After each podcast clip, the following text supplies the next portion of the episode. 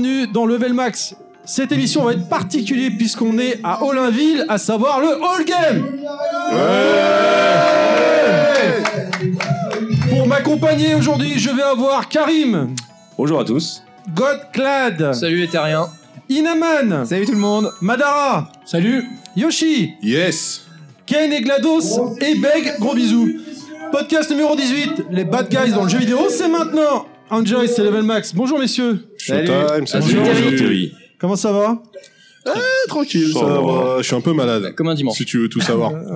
2h30 de transport. J'ai mangé une pomme hier.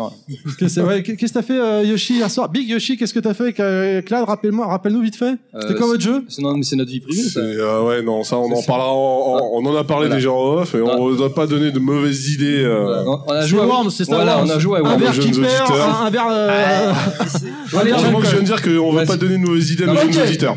Allez, on va démarrer tout de suite. Donc, on va commencer par Karim, en fait, qui va nous expliquer pourquoi les bad guys c'est important dans le jeu vidéo. Ok, alors euh, déjà je tiens à prévenir, j'ai oublié toutes mes notes aujourd'hui. Ah, c'est c'est étonnant. C'est à chaque Roule fois tu me fais le même coup. ouais. Donc à la base, je m'étais un peu, penché, un, pen- un peu penché sur l'historique des, euh, des bad guys dans le jeu vidéo. Euh, bah, je vais essayer de reprendre le fil avec le peu dont je me souviens. Donc en gros, euh, si on remonte au tout début de l'histoire des jeux vidéo, euh, les bad guys c'était pas trop ça. C'est-à-dire que c'était l'adversaire dans Pong, c'était euh, quelques extraterrestres dans les jeux comme Galaga. À partir du moment où on a eu euh, Pac-Man, euh, ils ont commencé à avoir des noms, dont j'ai oublié les, j'ai oublié leurs noms, mais euh, les quatre fantômes. Ah oui, les ça fantômes, commençait à être un, un début un début de vrais bad guys parce qu'ils commençaient à avoir une personnalité. Et en fait c'est là que ça c'est c'est c'est à partir de là que qu'on peut se poser la question de qu'est-ce qui fait un bad guy? Est-ce que c'est juste un, un, un mob à défoncer ou un personnage? Et euh, finalement un bad guy il faut qu'il ait une raison d'être. Souvent euh, on définit un héros euh, par son par son adversaire et euh, dans les tout premiers jeux euh, d'arcade, il n'y avait pas vraiment d'adversaire. C'était soit des crocodiles dans Pitfall, soit des extraterrestres comme j'ai dit, soit bah, juste des trucs à défoncer. Euh, il a fallu attendre vraiment, on va dire, Donkey Kong pour avoir un vrai premier boss qu'on peut considérer comme un bad guy, mais c'était encore un peu limité. Et en fait, je me suis rendu compte que c'est quand on quand les jeux vidéo sont arrivés dans le salon, on a commencé à avoir des vrais bad guys. Dans- sur les premiers euh, RPG sur PC comme euh, Wizardy ou euh, Ultima, il y avait des vrais euh, des vrais méchants avec des motivations. Et donc c'est ça qui, qui, qui définit un bad guy, c'est sa motivation.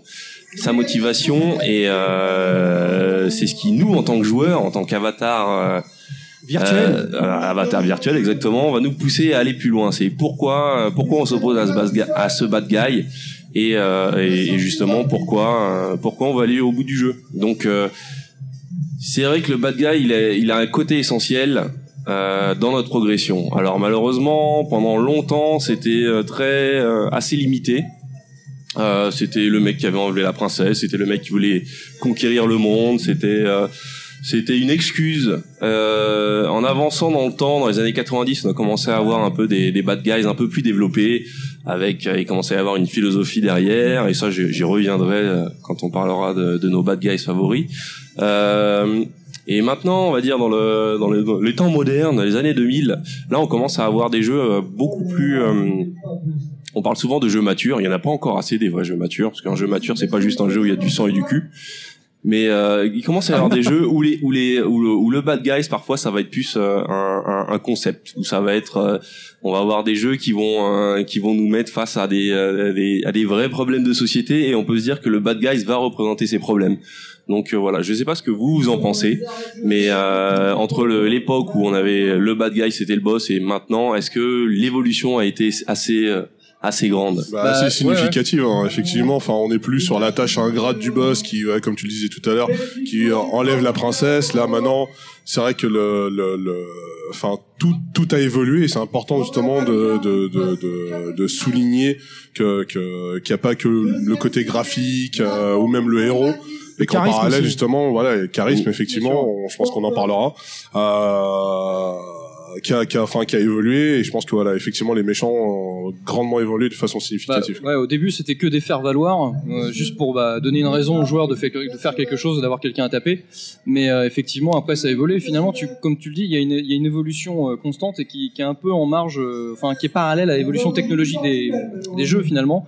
Les jeux sont devenus de plus, en plus élaborés dans le fond et dans la forme, et du coup, effectivement, que ce soit les héros ou les méchants, mais les méchants, été après finalement, ils se sont étoffés. Il y a eu une écriture aussi euh, pour les vraies motivations. Et tout ce qui Exactement, ouais. Et euh, effectivement, il y a eu une vraie évolution. Je dirais même qu'il y a une, même une exigence, même maintenant de la, de la part des joueurs, sur certains, sur certains titres qu'on va peut-être citer tout à l'heure. Moi, le premier qui me vient à l'esprit, c'est bah, c'est Far Cry 3. C'est un des jeux que j'ai, enfin que j'ai refait il y a, Doucement, il y a, doucement, il y a doucement. quelques mois. C'est à la fin, c'est à la fin Et- qu'on balance en vrac. Voilà, c'est Ah, c'est en bref. C'est en exemple, voilà, voilà, c'est un petit, c'est un petit exemple. Voilà, c'est et en bref, où en fait le jeu le plus le, le, le, le fait le plus marquant du jeu, c'est son, bah, c'est son méchant en fait, qui a été travaillé, bah, que ce soit au niveau esthétique, que sur, euh, bah, que sur la psychologie du personnage. Bah, clairement, Euh, oui, Far c'est vrai que maintenant, euh, ouais, je parle de Vas et fait- c'est vrai, c'est vrai que maintenant il y a une exigence, même au niveau des joueurs. S'il y a un méchant à affronter, ah bah voilà, faut que, faut que le méchant se dégage un petit peu, euh, on va dire du, enfin des méchants classiques, euh, comme on vient de les citer, euh, Ah, bah, qui fait que juste enlever la princesse et voilà quoi. Ah, mais c'est un parallèle au cinéma. hein. Comme on dit au cinéma, pour avoir une bonne histoire et quelque chose de captivant, il faut un bon méchant. On dit surtout depuis euh, Star Wars avec Dark Vador, quoi, c'est qui est l'exemple. Ah ouais. Vador. Mais finalement, dans le jeu vidéo, c'est le, c'est le même principe. Et il y a un- même, ça va même plus loin parce qu'il y a un intérêt aussi dans le gameplay. Je veux dire, si, euh, Mm. si t'as pas un challenge qui est à la hauteur, le, le jeu peut être ennuyeux. Même si le personnage est super bien écrit et que le méchant est vachement intéressant, euh, si d'un autre côté, il te donne pas le challenge que tu, que tu recherches, comme, surtout comme bo- en boss de fin, euh, bah, du coup, euh, ça, ça, ça, met un décalage. Donc forcément, il y, a un- y a un double aspect qui est vraiment intéressant. C'est donc euh, l'aspect, euh, on va dire on va dire extérieur, l'aspect euh, écriture, etc. du personnage, mais aussi derrière l'aspect, euh, ce qu'il peut t'apporter en termes de gameplay et de, et de, motivation. Bah, c'est vrai que je suis tout à fait d'accord avec toi et euh, euh, je dirais que c'est même quelque chose qui manque un peu maintenant parce que euh, il y a eu la disparition des boss mine de rien ce qui fait que les méchants c'est juste maintenant de l'écriture et euh, euh, moi j'aimerais bien plus voir euh, voir justement leur motivation se retranscrire dans le gameplay dans, dans ce qu'on te met à dans ce qu'on te dans ce qui se retrouve face à toi dans des dans les challenges dans lesquels tu vas te retrouver parce que quelque part le méchant ultime, c'est un peu soi-même. Donc on a besoin de ce personnage pour nous, pour nous, euh, pour nous confronter à, nos- à nos, euh, à nos faiblesses. Et euh, c'est vrai que maintenant, euh, c'est un peu plus dur, je trouve, avec justement, comme je disais, la, disparition des boss de fin de niveau. Et c'est un peu normal qu'ils aient disparu, parce que c'est des mécaniques un peu vieillottes. Mais il faudrait revenir à quelque chose où le méchant euh, imprègne vraiment le gameplay. Ça, et puis euh, finalement, un bon méchant dans le jeu vidéo, c'est celui où quand tu l'éclates à la fin, t'es content, quoi. T'es content parce que non mais c'est vrai quoi. C'est là où, où- où- où c'est bien, c'est- voilà, c'est bien foutu. Le mec, c'est une belle raclure. T'as qu'une envie, c'est de l'exploser. Et Quand tu quand y arrives à la fin, que t'es content parce que déjà t'as relevé le challenge, t'as battu le boss de fin, mais en plus t'as éclaté une saloperie quoi. Donc euh, et t'es content. Là, tu peux dire que le, le méchant, euh, bah, c'est un bon méchant, il est réussi quoi. Et des fois, t'as des méchants devant, en- devant qui t'es en admiration, je trouve. Mais toujours, ouais, bah ça, ça fait partie aussi du charisme. hein. Bah, de toute façon, on a parlé de Dark Vador, mais c'est exactement ça. Je veux dire, euh, c'est sans doute le, le personnage le plus apprécié finalement de la saga, alors que c'est le méchant. Mais euh, dans les jeux vidéo, c'est pareil. T'as certains jeux ou certains thèmes euh, qui sont qui sont très très bien écrits, et euh, finalement, le méchant est plus intéressant que le héros parce que des fois, on a des héros un peu trop un peu trop fades, Transparents. parce que voilà, on- euh, certains créateurs n'osent pas leur donner trop de personnalité parce qu'ils veulent que le joueur se, se retrouve euh, ou projette sa, sa propre personnalité sur le personnage. Donc du coup, c'est surtout les, ces opposants qui vont être euh, bien écrits, mieux, de- mieux euh, donc, qui seront plus mieux amenés, et donc en finale, on se retrouve avec des personnages, euh, des bad guys ou des anti-héros qui sont bien plus intéressants en fait. Bah, c'est vrai que c'est souvent des. euh, désolé, vas-y. Non, mais, non, je disais, ça se voit surtout, euh, tu vois, sur le- on parlait de la transparence de, de certains héros, et ça se voit surtout sur des jeux, enfin, je prends l'exemple de, de, de- d'RPG, où en fait, finalement, on n'a plus de, de héros euh, identifiés, c'est nous, en fait. Oui. On crée, on a, on a une gamme, on a une palette de personnages, Et encore voilà, plus on le maintenant crée et autres, voilà, et encore plus maintenant, c'est d'autant plus parlant. puisque tu, tu fais carrément ton, ton personnage, Voilà, ton avatar. voilà, euh, exactement. T'as tellement de possibilités, les sourcils, les cheveux. euh, Donc Pour, finalement, euh, voilà, enfin, en termes de, en termes, enfin là, vraiment de, de- enfin, d'éléments. caractérisation, Voilà. c'est vrai que c'est c'est plus facile sur le méchant que que euh, que sur le héros qui va plus être un vecteur euh, pour pour pour nous, pour le joueur. Ah, puis euh, on, voit aussi dans certains jeux, quand tu peux jouer le méchant, c'est limite une récompense. Pendant combien de temps euh, les jeux de combat, euh, le boss final, bah, déjà quand t'arri- quand t'arrivais à le battre, la récompense c'est que déjà tu le débloquais, tu pouvais jouer avec lui quoi. Alors que c'est le méchant de l'histoire, etc. Et puis t'as certains boss qui sont géniaux à jouer et qu'on a, on a qu'une envie, c'est- de jouer avec lui quoi. Et il y, a, y y a quelques jeux comme ça où le, le- finalement le le- l'anti-héros, donc l'op- l'opposé du héros qui est le méchant, qui est l'homme à abattre, on n'a qu'une envie, c'est de jouer avec lui parce qu'il est super badass, il est super technique. Euh, tu prends un exemple, je excuse-moi, je vais reprendre un autre exemple, mais tu prends Sephiroth dans FF7, la phase où tu joues avec lui, c'est un kiff. C'est vrai, que un c'est kiff, c'est vrai que c'est une récompense. Attends, euh, Madara, il voulait dire quelque chose sur Sephiroth apparemment. Très très bon personnage. évidemment. bah ouais, méchant emblématique, superbe. Merci Madara ton intervention. De rien, de rien, c'est toujours un plaisir. J'ai adoré. Très bien. Et puisqu'on a fait une petite présentation, euh, merci Karim et de tout le monde. On va démarrer tout de suite donc avec euh, Big Yoshi, parce qu'apparemment il faut l'appeler Big Yoshi et non pas Non, bah, ça, Yoshi. c'est pas, pas une exigence particulière. On peut. Si j'ai compris, il y a God Clad maintenant, Big Yoshi. Euh, bon, bah, on va, s- on va s'exécuter, il y a pas de problème, on, veut- on veut pas de problème. On, hein. peut réduire, on peut se donner des surnoms. Tu peux m'appeler Yosh, euh, je peux t'appeler Terre. Voilà, si tu veux. Enfin, Monsieur dans le monde. Ah t'écoutes avec ton bad guy à toi. Et pourquoi? On y va. Euh, ben moi j'ai choisi euh, Ganondorf. Donc euh, pour rappel, c'est le gros méchant de la série euh, The Legend of Zelda, donc de, qui a été créé donc en 1986. Euh, donc c'était le méchant emblématique du jeu d'aventure donc sur la sur la NES. Donc à la base, il s'appelait donc Ganon. Euh, et donc c'était une espèce de de boss euh, de, de, de boss en à l'apparence d'un porc géant en fait tout simplement. Ouais, c'est effectivement c'est pas C'est Le Pen. on n'a rien entendu, mais euh, ouais, je, ouais, je confirme.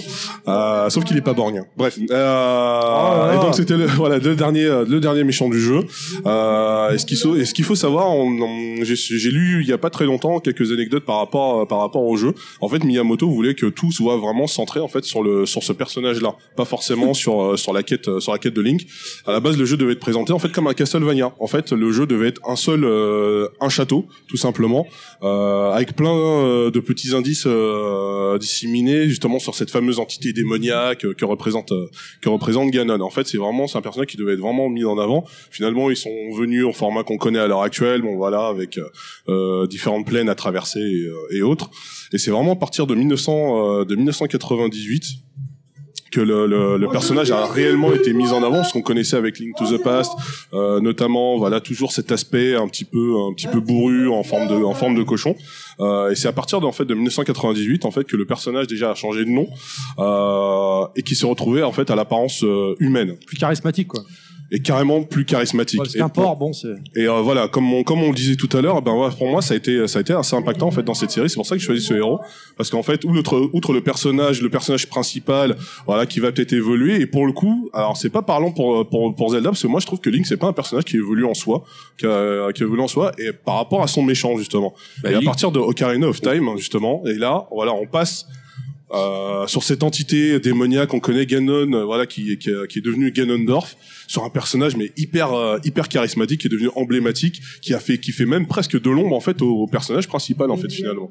Euh, tu voulais dire quelque chose Karim Oui, bah, je disais, euh, Link, je crois que c'est euh, justement le, le, le- le meilleur exemple de la coquille vide pour accueillir euh, le héros. Euh, parce que de, de base, tu peux choisir de ne pas l'appeler Link aussi. Moi, je à repense à, ma petite sœur qui l'a appelé Zelda et qui, qui, qui, qui a vécu un moment bizarre quand il a rencontré Zelda la première fois. Mais euh, et donc, oui, on en revient à ce qu'on disait, c'est euh, tout ce que tu peux mettre de d'écriture, de caractérisation et tout, c'est c'est sur le, le, le méchant. Et c'est vrai que Ganondorf était devenu assez classe. Ouais. Donc euh, voilà. Enfin après, il y a beaucoup de, hum, il y a eu beaucoup d'évolution par rapport au personnage au au niveau esthétique, j'entends, mais euh, tout en gardant en fait cette espèce d'aura de, de voilà de, de, enfin d'espèce de sorcier euh, lié aux forces démoniaques. Donc en fait, il est, il est lié à la Triforce comme chacun des, des, des personnages euh, principaux de la quête de Zelda. Donc voilà, la Triforce, on rappelle, donc c'est le courage, la sagesse et la force. Donc Ganondorf représentant donc la force et son but étant de récupérer les autres parties de la Triforce pour asseoir sa domination euh, voilà sur le sur le sur le monde d'Hyrule hein, tout simplement. Et donc voilà moi j'ai vraiment euh, j'ai mis un, un peu de temps en fait à chercher en fait euh, à chercher mon Ton vraiment bad guy. mon bad guy en fait tout simplement. Et en fait ça finalement ça m'a paru comme une évidence. Parce que justement en parallèle de Link euh, le, le, le héros principal qui a également bon voilà hein, franchement qui a, qui a quand même pris surtout euh, pas mal d'évolutions euh, bah, au niveau physique notamment avec Ocarina of Time on, on peut l'incarner enfant mais également euh, mais également adulte. Mais moi pour moi vraiment là là, là, il y a une réelle séparation entre le, le, le Ganon qu'on connaissait sur la Nintendo et sur Super Nintendo et le Ganondorf euh, qui là 64. qui gagne euh, voilà qui gagne qui gagne plus 100 euh, en charisme euh, et même vraiment en présence en fait hein, finalement ça- enfin surtout sur la suite des jeux en fait. Et alors, ta version Ganondorf préférée finalement? Celle qui t'a le plus marqué, a priori, c'est N64 Alors, ou il y que- en a alors, alors curieux- curieusement, alors je vais être, je vais être, euh, je vais être un peu en marge. Non, non, non, alors pas, non, pas, vraiment pas. Quoique, voilà, enfin, on l'affronte, on l'affronte en version, euh, version porcine euh, transformée, euh, mais quand même vachement plus stylé que sur NES, euh, dans Ocarina of Time. Et euh, moi, Ocarina of Time, c'est pas franchement mon Zelda préféré, mais curieux. Enfin, mais c'est vrai qu'en en parallèle, pour moi, c'est- là, euh, là, c'est cette version de Ganondorf qui reste pour moi la, la- vraiment la La plus, plus marquante et la plus impressionnante. Ouais, clairement. Bah, c'est la, la première fois qu'on le voit déjà en tant qu'humain. Vous avez, il y a un background derrière ce personnage-là où en fait on apprend, euh, euh, voilà, qu'il est né dans la vallée des Gerudo, qui, euh, qui est peuplé, peuplé à 99% de, de femmes, et en fait le 1% restant, bah, c'est le seul homme euh, Ça à être né avait de cette la- population. Il avait Voilà. l'embarras du choix. Euh, oui. Ça fait rêver Karim, ça. Mais euh, en fait, quand tu regardes bien, tu prends tous les jeux Zelda, le personnage qui, évolue, qui a le plus évolué dans, euh, pardon, dans toute la saga, c'est lui en fait. Tous Ouais. les autres, c'est pas que ce soit Link, euh, Zelda ou Impa ou qui tu veux. Enfin, finalement, euh, celui qui a vraiment le plus changé, qui a eu le plus de transformation euh, et d'attention, on a, on a l'impression dans son dans son background, comme tu dis, etc. C'est vraiment Ganondorf quoi. C'est assez curieux. C'est l'exemple parfait, effectivement, comme tu disais Karim. Euh, Link, il est vraiment transparent, pour, pour peut-être qu'on peut mieux s'identifier en tant que joueur. Et du coup, bah, c'est c'est vraiment Ganondorf qui donne toute l'ampleur et finalement qui renvoie tout ce qu'il faut au, au joueur et au personnage principal qu'est Link. Bah, sur- surtout qu'on a, on a des jeux où le, le, le, le personnage parle, donc ça, ça, ça rajoute un, vraiment un plus. En tout cas, on a des dialogues où le personnage, voilà, que, communique, ce qui n'est pas le cas du héros, enfin, du héros principal en fait, finalement. Euh, Il crie beaucoup. Il crie, il crie beaucoup, effectivement. Euh, et c'est vrai que non, bah ouais, franchement, la version préférée, ça serait, euh, ça serait effectivement la version de Ganondorf, mais euh, voilà, la, son apparition dans, dans, dans Ocarina of Time. Madara, Inaman, des questions? Madara, non, mais j'ai la même sensation que ta petite sœur pour le coup, euh, de là. la non personnalisée, enfin du, de la possibilité de personnaliser euh, Link. Et euh, je l'ai longtemps confondu avec Zelda au final. Euh, comme beaucoup de gens. Et Est-ce qu'on rappelle qui est Miyamoto, Madara? Bien sûr. Bah, c'est le père de Zelda. Mario. tu me l'auras pas cette fois-ci. Il a révisé ses fiches. C'est vrai. Donc pour information, voilà, c'est euh, Yoshiaki euh, Koizumi qui avait travaillé déjà sur euh, bah, sur des Super Mario Bros, sur Metroid hein, également, et qui a créé le design en fait euh, du personnage, bah, cette, affa- cette apparence euh, humaine. Très bien. Des- D'autres questions, messieurs, où on avance? Non, moi je voudrais juste souligner une chose, hein, c'est tout, parce qu'on parle de, on parle de bad guys et de et d'anti-héros, mais en fait Ga- Ganondorf, Ganon, c'est un vrai méchant en fait. C'est un vrai méchant. C'est un vrai méchant. Après, on va on va voir tout à l'heure dans dans le déroulé du podcast qu'il y a des nuances Ouais, dans le côté petit bad peu plus guys, transversal. parce que ça c'est important de le, de le préciser. Mais on est en face de Ganon avec un vrai pur méchant et avec une motivation mauvaise. Mauvaise. Le mal incarné. Voilà. Très bien. Excusez-moi. Euh, bah, et on continue avec euh, notre ami euh, Clad, qui va, euh, pff, encore une fois, je sais même, on sait d'avance qui est forcément son bad guy. C'est tellement évident. Ah bon? Tin, tin, tin, Euh, donc, eh ben, on continue avec moi. Voilà. euh, Non, ouais, bah, effectivement, moi, mon bad guy et moi, c'est Big Boss, la saga, saga Metal Gear. Oh solide. là. Euh, alors, c'est un personnage qui, est, euh, qui est assez ambivalent, mais euh, que j'apprécie évidemment énormément. Alors, il apparaît pour la première fois en 87, en fait, avec le premier Metal Gear, où c'est finalement le boss de fin des deux premiers Metal Gear, d'ailleurs, le- sur MSX. Euh, alors, c'est particulier parce que déjà, euh, finalement, on commence le jeu, en fait, c'est le, supérieur hiérarchique du héros, c'est lui qui donne les ordres, etc. Et en fait, on se rend compte que bah, il manipule tout le monde, et notamment le personnage principal qui est. Et en fait, c'est lui qui trahit tout le monde et qui est en fait le boss à la fin. Mais plus que je vais pas refaire toute l'histoire, l'historique des jeux, ce que je vais surtout, euh, je vais surtout faire un parallèle intéressant. Euh, c'est un parallèle entre Big Boss et Dark Vador.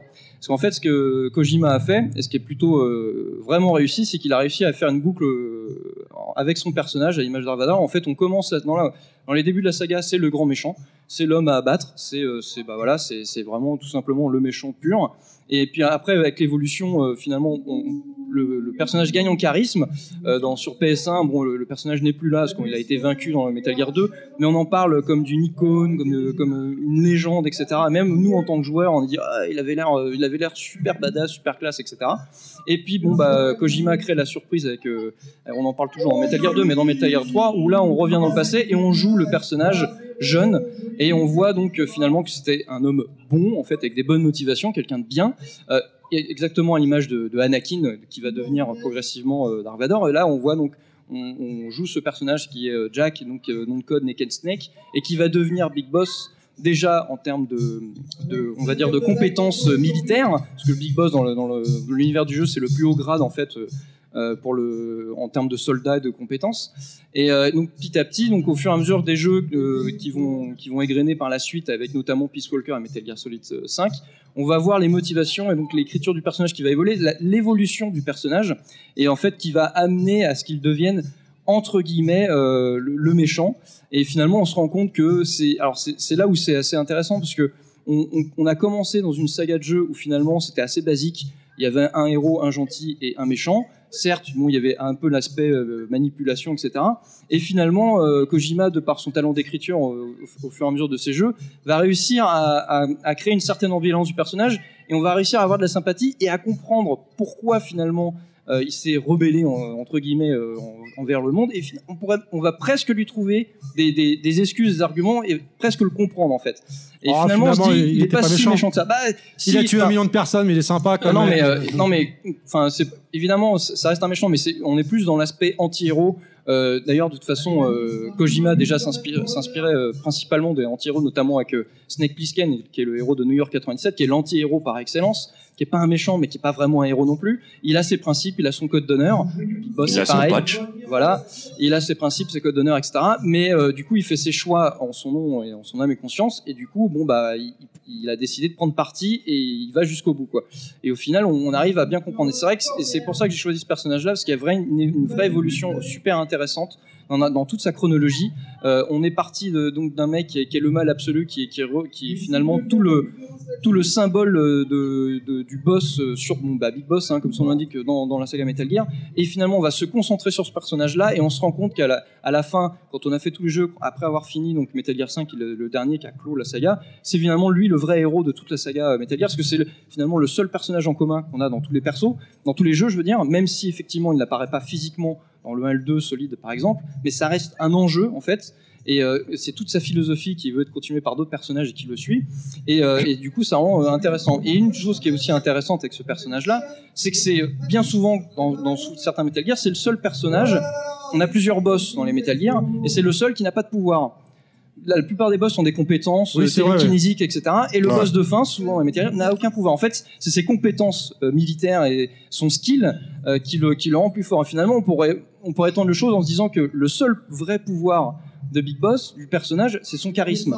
Il a un tel charisme qu'il arrive à manipuler les gens. Bon, finalement, c'est inspiré de la réalité parce que des nations entières se sont fait manipuler par, des gens qui, qui, arri- qui arrivaient à les manipuler de par le discours, leur charisme, etc. Mais là, c'est un peu ce même, discours-là. Et finalement, le discours de Kojima, c'est finalement le plus dangereux. C'est pas un mec qui va euh, manipuler la télékinésie, ou je ne sais quoi. C'est le mec qui va arriver à vous retourner le cerveau et euh, à vous mettre dans son camp et finalement à vous manipuler. Et c'est ça euh, sa vraie compétence. Et c'est ça que je trouve très très intéressant parce qu'il y a tout un tas de messages sous-jacents. C'est vrai que Kojima est très très très doué pour nous planquer des messages cachés un peu partout dans ses jeux. Mais il y a aussi euh, dans, son écriture de- des personnages et dans, du, scénario euh, général euh, des choses comme ça à voir et à comprendre qui sont super intéressantes. Et ce personnage-là, je le trouve vraiment très très très bien bien foutu parce qu'en plus non seulement il a pas de pouvoir, mais finalement on se rend compte qu'il est humain parce qu'au fur et à mesure des jeux où on le croise et du scénario, bah, c'est un homme finalement qui part d'un postulat de base euh, classique, hein, qui a ses peurs, ses craintes, euh, ses motivations, et euh, qui va évoluer progressivement et qui va se laisser consumer par un désir de vengeance et, finalement basculer dans, un jusqu'au boutisme absolu. Et ça, ça le rend le personnage extrêmement très très très très intéressant, je trouve. À la fin de, pardon, à la fin de MGS 4, euh, parce que c'est, je l'ai fini celui-là. Ouais. Tu te bats tout en haut d'un, euh, d'un, Ouais. d'un bateau, je crois, c'est Oui, ça, d'un oui, porte-avions. Oui, oui, un- oui, oui. C'était, c'était euh, Big Boss déjà Non, non, contre bah non. qui tu te battais? Non, Là, tu contre. Liquid Oslot, en fait. Ah, Enfin, c'est- non, parce que j'ai oublié parce que bon, moi, collé MGS. Tu te bats contre lui. Ah ouais, hein, quoi Oui. Enfin, c'est contre lui, euh, contre lui te. Ouais, ouais, c'est ça. Mais tu vois Big Boss Ah à oui, la à la fin. à la fin, dans- sa chaise, Ça me revient, roulante. Non, au fauteuil roulant, c'est le Major Zero. Oh putain. C'est- Allez, je vais pas faire l'histoire, c'est compliqué, mais à la fin, effectivement, quand tu vas au cimetière, tu le vois et voilà. J'ai quasiment tous fini, mais à chaque fois, je les pisser que les cinématiques parce que c'est trop long, quoi. Bah, sur le, il y a que le 4 en fait. hein. Ouais. Oui, ouais, On a bâti toute le une légende sur les cinématiques longues de Metal Gear, mais c'est surtout le 4. C'est hein. surtout Les le autres, 4. c'est- ça va. Dans le 2, quand même, il y en avait certaines, mais elles étaient rares, Mais- mais il y en avait le- certaines qui étaient longues. Mais c'était mieux rythmé. Mm. C'était. Ah, avec les musiques de Trippin, donc, euh, Voilà. de Zelda. Euh, messieurs, Et des donc, voilà. questions. Euh, non, moi j'ai juste appuyé euh, ce que Clad vient de dire. God Clad, désolé. Non, ouais. non, mais c'est bon.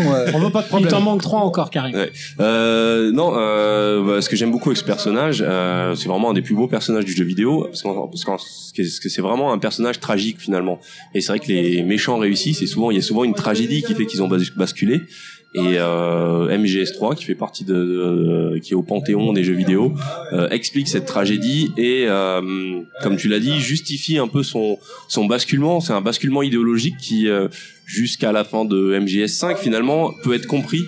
C'est, euh, il avait pas de mauvaises intentions, il avait des intentions qui, sont tout à fait défendables. Et finalement, dans la vraie vie, euh, il n'y a pas de vrais, vrais, vrais méchants. Il y en a eu quelques-uns euh, qui ont vraiment basculé euh, du bon côté, mais c'est souvent euh, quelqu'un qui s'oppose à toi. Mais ça veut pas forcément dire qu'il est dans, dans, dans, dans le tort. C'est juste qu'il est pas d'accord avec toi. Et, euh, et, et Big Boss, il a ce côté-là au début. Au début, il a vraiment, c'est, au début, c'est vraiment des idéaux. Et c'est, ce que j'aime bien avec ce personnage. Et surtout la manière dont il arrive à faire la boucle entre, comme tu dis, euh, ce personnage euh, dans les premières versions qui était un peu caricatural, le grand méchant, un peu James Bondien, qui a son plan, et d'en avoir fait une figure, euh, une figure tragique. Et puis il en, a, fait une icône en fait. Il, arrive au travers dans l'histoire en fait de la, saga. À partir de Metal Gear Solid 1, en fait, euh, le personnage n'est plus là, il a été vaincu, mais il, en fait une icône qui est adulée par les méchants du jeu, mais aussi même par, euh, les gentils comme euh, Solid Snake, etc., qui, le reconnaissent comme, une sorte d'icône. Et en plus, effectivement, il y a un double, il y a un double sens. Ce qui quand on connaît l'histoire, c'est que le, héros que l'on joue, Solid est un clone du grand méchant Big Boss. Et finalement, quelque part, le joueur joue le, le méchant. Enfin, il joue son image et il y a quelqu'un qui a les mêmes compétences que lui. Donc c'est vrai qu'il y a, il y a- il y a la boucle est doublement bouclée et scénaristiquement, mais aussi dans, en termes de gameplay par rapport au joueur, parce qu'il s'identifie à un personnage qui est le finalement le, le reflet, le miroir euh, parfait du, du méchant en fait. Et là, pour le coup, euh, on, on dit souvent que le, le personnage, le héros, comme on l'a dit précédemment, c'est le reflet finalement du méchant et vice versa. Mais là, euh, là, c'est ça, ça l'est dans le fond, mais aussi dans la forme. Et c'est ça aussi qui est, qui est vraiment très fort. Ah ouais, c'est vrai canon ou pas euh, Hein Il est canon ou pas? Mais bien sûr qu'il est canon. Mais, euh, mais bien C'est sûr. un petit jeu. C'est un petit personnage. Ouais, ouais, bien sûr, c'est un petit personnage. ouais. Mais en tout cas, non, c'est, c'est voilà, moi c'est mon choix. Effectivement, euh, moi je conseille à tous jouez, jouez au Metal Gear, faites-les, surtout le 5, il est magnifique. Et il y a un Et, truc qui est bien dans le voilà. 5, c'est que en tant que Big Boss, tu peux aller tabasser tes hommes et ils te remercient. Ouais, ça c'est tellement, beau. tellement t'es une légende. Voilà. Ok. Ok. D'autres questions, non, messieurs? Non, on est bon, Non. il a fait le tour, c'était clair. Bon, J'espère. personne n'a envie de le relancer pour qu'il reparte, c'est ça? C'est pour. Il Oh, je suis déçu là, les mecs. non, tout est, tout est dit. Hein. Moi, je trouve que là, voilà, il a bien, il a bien synthétisé. J'aurais pas résumé, mais euh, en, tout cas synthétisé la chose. Alors, trois lignes, tu peux résumer ce qu'il vient de dire Eh ben, on continue donc avec Inaman. On t'écoute, Inaman. Ah. Oui, pas de problème. Alors c'est oui, ça, ça c'était intéressant aussi ce qu'a dit Clad, parce que ça va rejoindre un peu ce que ce que je vais dire moi sur mon personnage. Euh, et je vais vous parler de Joël. Joël, le personnage principal que l'on joue dans le jeu, dans le chef-d'œuvre, je dirais même, euh, de Naughty Dogs, euh, sorti en 2013, The Last of Us. C'est Alors, vrai qu'ils- c'est vrai qu'ils sont tous les deux barbus. Ils sont tous les deux barbus et vous constaterez que je me suis mis euh, dans la peau du personnage puisque je pas vu le t-shirt, parce vu que le tu es t-shirt. barbu. et j'ai le t-shirt Joël euh, Qui était donné à McDonald's quand t'as acheté le jeu. et qui était surtout donné par Godclad. euh, Pardon. Ce qui revient au même. Hein, euh, Ce qui revient au préciser. même. Euh, alors pourquoi Joël? C'est de premier abord ça peut paraître un peu étonnant puisque finalement c'est le héros principal de l'histoire.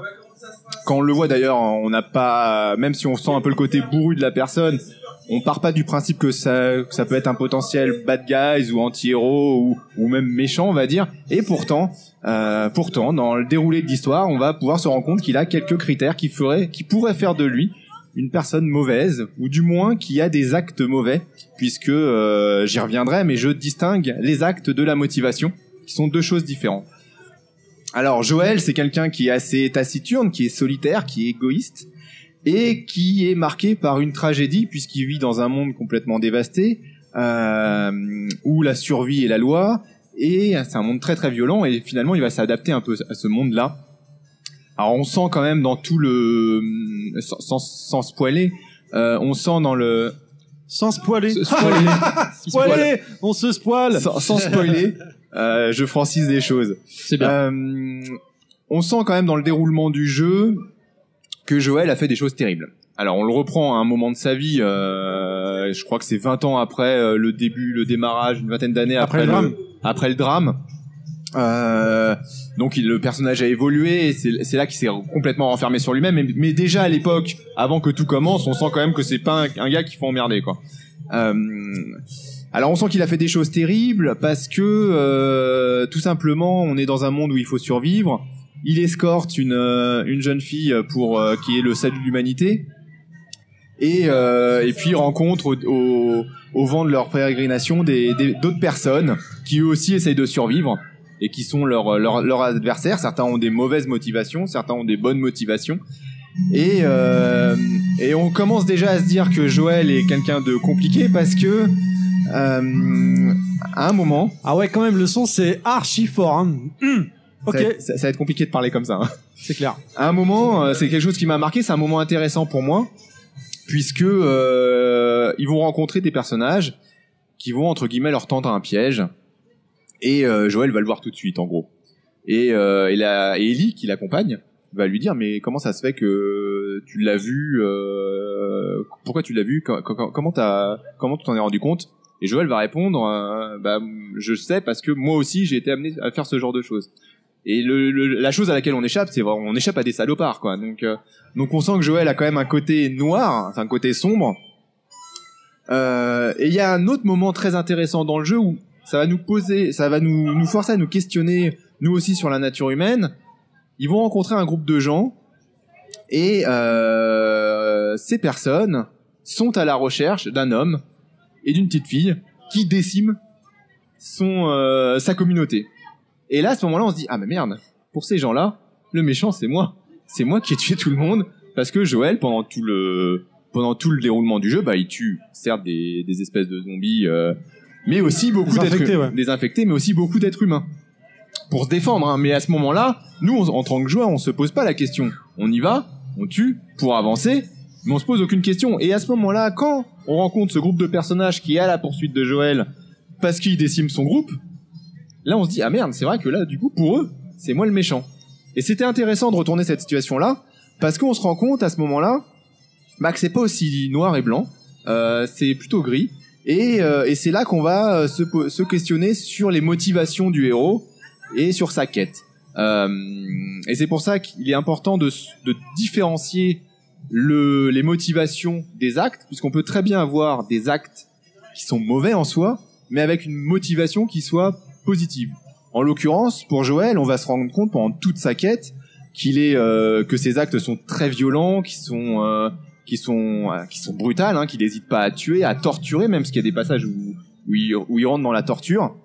Mais c'est motivé généralement pour protéger Ellie, donc pour protéger les siens. Donc il y a une motivation qui est juste.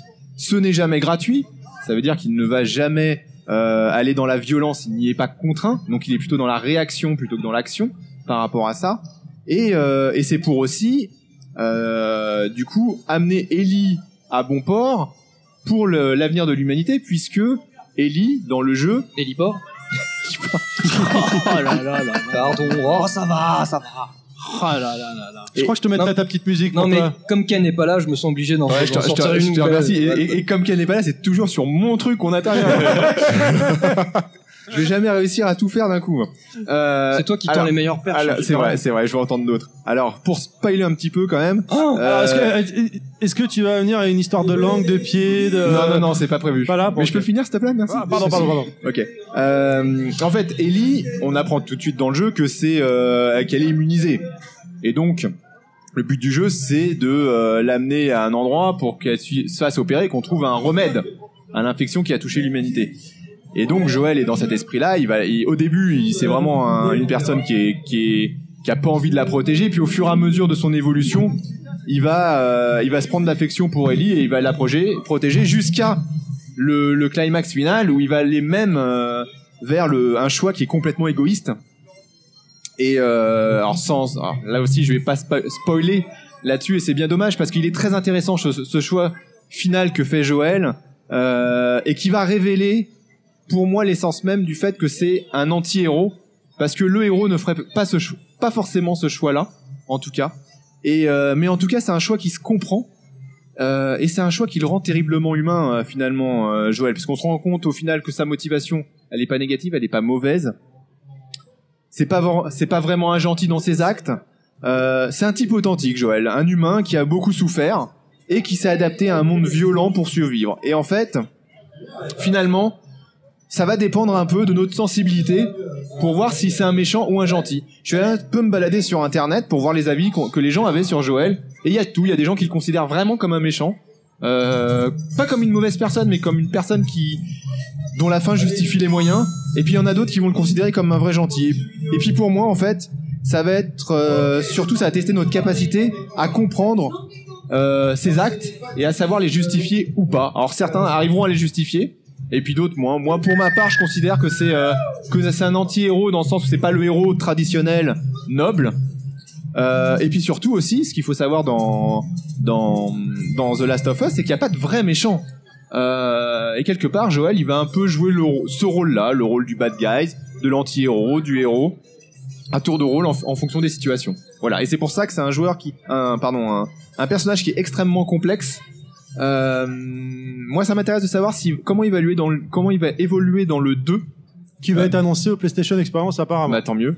Euh, j'ai j'ai vu des petits. euh, Si ça se confirme. euh, beaucoup de personnes en parlaient comme ça sur les forums. Il y en a même un qui a qui a émis l'idée pourquoi ce serait pas le le, le, le boss, euh, le, Le grand méchant, méchant. du jeu dans Ah, bonne idée. dans le dans le numéro 2 bah pourquoi pas euh, parce qu'il aurait des mais ça veut pas dire que c'est un méchant au sens Ganondorf du, du terme ça serait plutôt un champ Un big boss, quoi. un méchant au sens big boss du terme avec ses motivations pas forcément des motivations mauvaises et un vrai une vraie tragédie en, en background et un vrai euh, et une vraie complexité qui fait que c'est un personnage auquel on s'attache voilà Madara. Alors moi, quand tu m'expliques, quand tu m'expliques ça depuis tout à l'heure, alors j'ai pas terminé le jeu, je suis en cours. Je sais, j'ai du retard. Est au premier moi, niveau. Je le sais.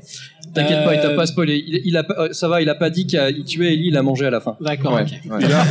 il l'a éliminé. A-t-il pris son mais, mais c'est très, cela dit, c'est très frustrant. Je te, je laisse, t'auras je te ta laisse musique. répondre, mais euh, c'est très frustrant de pas pouvoir parler de Joël De pas pouvoir tuer Ellie, oui, il y a sans des dire fois. ce qui se passe véritablement et les choix qu'ils font. Est-ce qu'on pourrait faire un- un- une partie spoil où Alors- on invite les lecteurs à euh. Arrêtez d'écouter. Alors arrêter attention, d'écouter parce que faut Ah. savoir que dans C'est le les podcast numéro 3, Rêve et Déception, on avait parlé de Last of Us. On avait spoilé. Et sur le, le site edge.fr, il y avait une personne qui m'avait dit, il faut arrêter de spoiler parce que moi, j'ai pas encore fait le jeu, machin. Et cette personne est dans le public aujourd'hui. C'est Ah. Perchu. Qui est justement là, qui m'avait fait la réflexion à, à l'époque. euh, Mais est-ce que Perchu, si que a fini le jeu Je Est-ce sais que- pas, est-ce on qu'il va a lui fini le jeu, demander, Perchu Perchu, est-ce que tu as fini le jeu Ah, il a fait son Karim, il l'a regardé, il l'a regardé entièrement sur sur YouTube. YouTube. D'accord. Donc on peut en parler maintenant alors. Donc on peut en Euh, parler. bah moi je l'ai pas fini euh, non plus. Et tu sais comment il finit ou pas? Mais non. T'as pas, t'as pas regardé de vidéo comme Karim Bon, bah, je Bah peux non. en placer une Non. là, tant que j'y pense encore à ça. Vas-y, vas-y, vas-y. Merci quand même. Savoir que Miyamoto n'apparaît pas dans Last of Us par contre. Et puis il y Tant a mieux, pour- tant mieux. On t'écoute, Euh, Madara. donc oui, dans l'explication que tu me donnes, donc effectivement, j'ai pas terminé le jeu, donc je suis encore en cours. Euh, alors rien à voir, hein, mais je vais faire un petit parallèle avec The Walking Dead et euh, l'approche et le traitement du Ouais. personnage de Rick. C'est-à-dire que dans la description que tu me donnes de Ellie et de ce que j'ai pu voir moi en tout cas de euh, de Walking Dead, euh, c'est vrai qu'on a toujours l'approche vue euh, en fait du camp enfin qui suivit on va dire. Et donc du coup, on a que euh, on va justifier ou comprendre les actes euh, de la personne qu'on suit. Donc on a un attachement Oui, que d'un naturel. côté finalement. Alors, Exactement. C'est c'est vrai. euh, euh, à des moments dans Walking Dead, donc par exemple, je crois il arrive dans la saison 3, il me semble quelque chose comme ça. Allez, vas-y, on spoil. Vas-y. Ouais, non mais la saison 3, je pense que tout le monde l'a vu. Non. Mais je veux dire, il rencontre le gouverneur, qui est un des un des euh, protagonistes de la série. Et, euh, et en fait, le gouverneur, donc lui, lui donne une vision à lui qui est totalement différente de celle qu'ils ont. Donc tout le monde est dans la survie, donc on est sur cette base-là, et chacun en fait va faire des actes qui va justifier en fait euh, Bah, les, les décisions ou les choix qu'ils ont besoin de faire pour pouvoir survivre et avancer. Bah, si tu veux mon avis, en fait, le que ce soit Last of Us ou, euh, ou Walking Dead, en fait, le méchant, c'est le contexte. Exactement. Ouais, Tout simplement. oui, C'est ça, en fait. Ouais, je suis d'accord avec toi, c'est ça. on- on- en fait, on, on- on décrit une société ou un système où le, tout le système manichéen est mis à bas. En fait, c'est une sorte d'apocalypse. Donc toutes les lois, euh, quelles qu'elles soient, la morale, etc., sont, sont remis à zéro. Le manichéisme change complètement. Euh, on, est, on, on a mis en- on a mis à bas en fait la société judéo-chrétienne comme on la connaît aujourd'hui. Donc du coup, maintenant, les, les personnages sont dans la survie. Et finalement, la frontière entre le bien et le mal, elle est complètement floue en fait. Et du coup, finalement, le, le vrai méchant, dans le, que ce soit dans Last of Us ou même Walking mais dans Last of Us, le vrai méchant, c'est pas, c'est pas tous les protagonistes, c'est le contexte et qui pousse en fait à ça.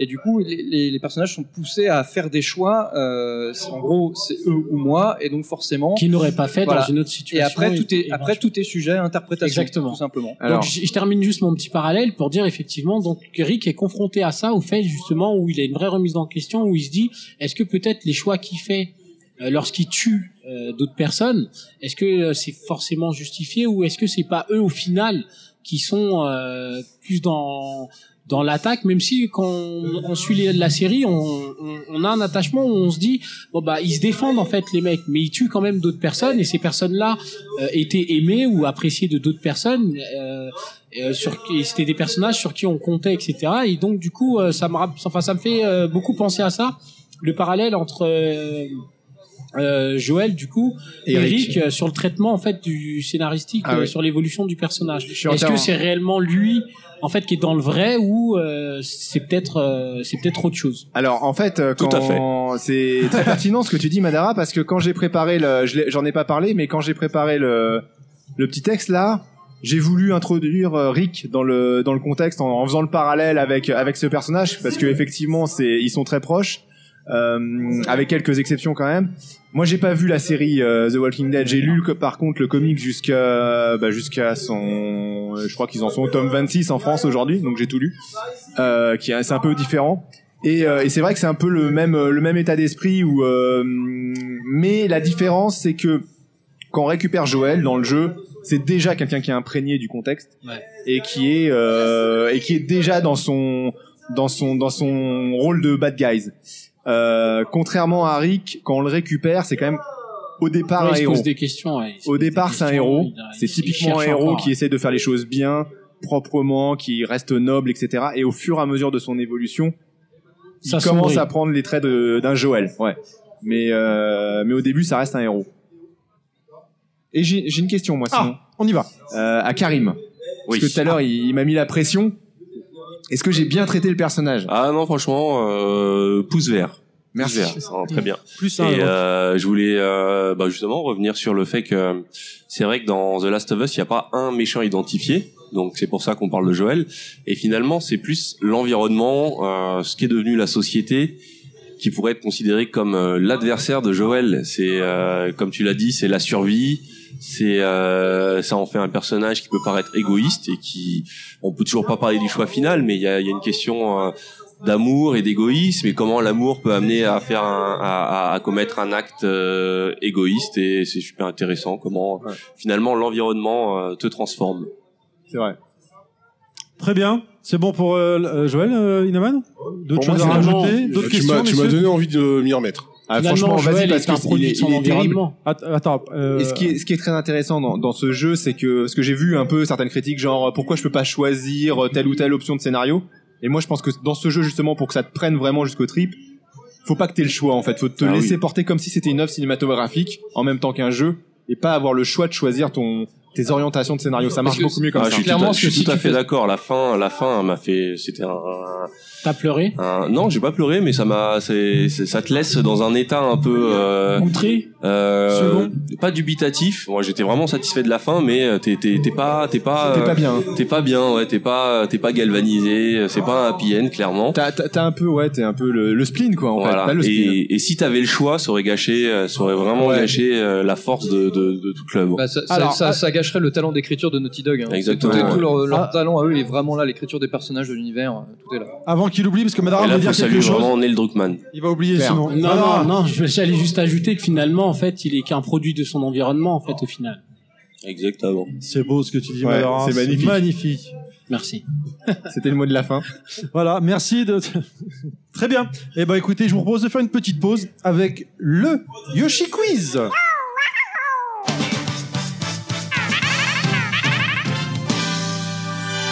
Wouh On t'écoute, Yoshi. Alors, Showtime, ouais, il faut que je prenne mes notes, hein, ça demande préparation. Allez, fais-nous rêver. Alors, alors, bon, vous êtes prêts? Donc Alors- là, j'ai dit, j'ai 10 questions. Chacun On- pour on soi, reste- fais C'est chacun pour soi. Alors, en marche dire son nom, c'est ça répond, Ceci il faut dit- lever le doigt, comment ça fonctionne Non, Ah, le vous dites votre, euh, comme pseudo d'habitude, hein, c'est comme à la maison, vous dites Allez, votre le, pseudo. public, le public participe, ils sont Le, nombreux. le- le- le public peut également participer. Allez, Euh, donc là j'ai 10 questions, on reste sur le thème donc euh, sur les méchants euh, du jeu vidéo. D'accord. Donc il y a un petit peu de tout. Je me prépare à buzzer. voilà, bah voilà, comme d'habitude, voilà, vous dites euh, votre pseudo et, euh, et ça convient. Alors c'est parti. Donc je suis un personnage créé par Amy Henning, jeune noble assassiné par des brigands, je me retrouve en enfer. Euh, Clad, Clad. Kane, Bien joué. Legacy of Kane. Oh la vache, putain. Fantastique d'ailleurs, super Bien, méchant. On aurait, on aurait dû bien joué. Choisir. c'est vrai, c'est vrai Ouais, qu'on c'est aurait pu vrai, en on parler aurait pu dessus. en là, parler. ouais. Ouais. Alors 1-0 pour Clad. C'est parti. Vilain créé par Naoto Oshima, scientifique fou passionné par la robotique. J'utilise mon génie pour créer des robots à partir de Inaman. petits animaux. J'ai entendu Clad. J'ai entendu Clad aussi. hein. Robotnik, Robotnik. Oh, Bien joué. Eggman, enfin. Bon, on va y aller, on va le laisser Dr. tout seul. Eggman. Ça va. Mais c'est parce qu'il n'y a pas de tête brûlée là. J'avais Ça, oublié ça, mon ça, je suis pseudo. motivé. C'est vrai que je les ai oubliés. Mes têtes brûlées. C'est vrai qu'au précédent Yoshikui, c'est vrai qu'Arim avait euh, raflé euh, la palme. On continue. Big boss d'un groupe de malfrats sévissants dans la ville de Southtown. À mes heures perdues, j'organise des tournois Putain, réunissants. Giz Award Ouais, elle était pour toi, Ah celle-là. ouais, j'avoue. j'avoue, elle portait son nom. Non, mais tu Qu'est-ce peux pas qu'il y a prendre des trucs que je C'est connais qui le quand même. patron Il y a pas le Bravo. grand pomme dans ton truc là Il n'y a pas le grand pop. hein. J'aurais pu faire, hein, j'aurais- j'aurais pu faire, j'aurais pu faire les animés également. Allez, on continue. Donc ça nous fait 2-1. Pirate sanguinaire apparu pour la première fois sur PlayStation. J'affronte dans mon périple des combattants à l'arme blanche venus des quatre coins du monde. Mon but est de Clad, retrouver. Clad, Clad. J'ai entendu carré. Euh, J'ai entendu carré, moi. Cervantes. Bien joué. Merde, je l'avais su. Alors celui-là, il va être très très court. Apparu pour la première fois sur N64. Je n'ai pas de doigt coupe-fin. Quoi? Attention, elle est Twix. Alors, tu peux j'ai Apparu pour la première fois sur N64, je n'ai pas de doigt coupe-fin. Inaman Rider. Raiden. Euh, je n'ai pas de doigt coupe-fin. Ouais, c'est un jeu de mots, par exemple, à Raider, nanana, mais voilà. Je n'ai pas de doigt, enfin de doigt, enfin de N64. Est-ce que quelqu'un là Un jeu euh, sur N64. N64, Ça- ça- je n'ai pas de doigt coupe-fin. Bon, on, on- on va faire. C'est un boss. Euh, ouais. Ah, ah, avec des doigts. Tu veux pas le mimer Euh, Un- euh, boss avec des Ouais, Ah, c'est c'est la possible. main dans Smash Bros. Voilà. voilà. Euh, je dis à quoi ça sert que je me pseudo Ah, c'est pas bon. Voilà, ça fait 2-2. Il y avait une main dans Mario 64 aussi. Alors, créé en 1986, je suis un pirate de l'espace. hein. Je suis un parasite ayant connu une mutation. Ah, Terry Mother Brain dans Metroid, non? Non. Son espèce est appelée Dragoturnos car j'ai l'apparence d'un pteranodon. Mon pire ennemi est une chasseuse Inaman. de primes équipée d'un bras canon. Clad. Ra- ra- Rid- euh, Ridley. Ah, Ah, c'est putain. bon, Ridley, bien joué. Ah, putain, moi j'ai dit Tu le boss de pour fin. Mother Brain Voilà. Ouais, moi j'avais dit le boss. de a la dit série boss. Metroid. hein. 2, Boss 2, récurrent. 1. Voilà. C'est parti. Je suis un personnage né dans la joie et la peine. J'ai reçu une éducation militaire. Adulte, je deviens un agent double. Mon arme de prédiction est le Colt et je n'aime pas les serpents. Karim. Karim, Euh, Revolver au slot. bien joué. 2, 1, 2, 1, 0. Mais non, mais Madame. Karim, il avait déjà un. Ah ouais Il 2, y a 2, deux. 2, Eh, mais d'où 1, t'as et un, Madara toi 0. Giz Award, gros, qu'est-ce qu'il y a Ah, excuse-moi. Et j'ai eu un deux. deuxième après la main avec Smash Bros. Ah, 2, 2, 2, 1. Et 0 au fond là-bas. euh.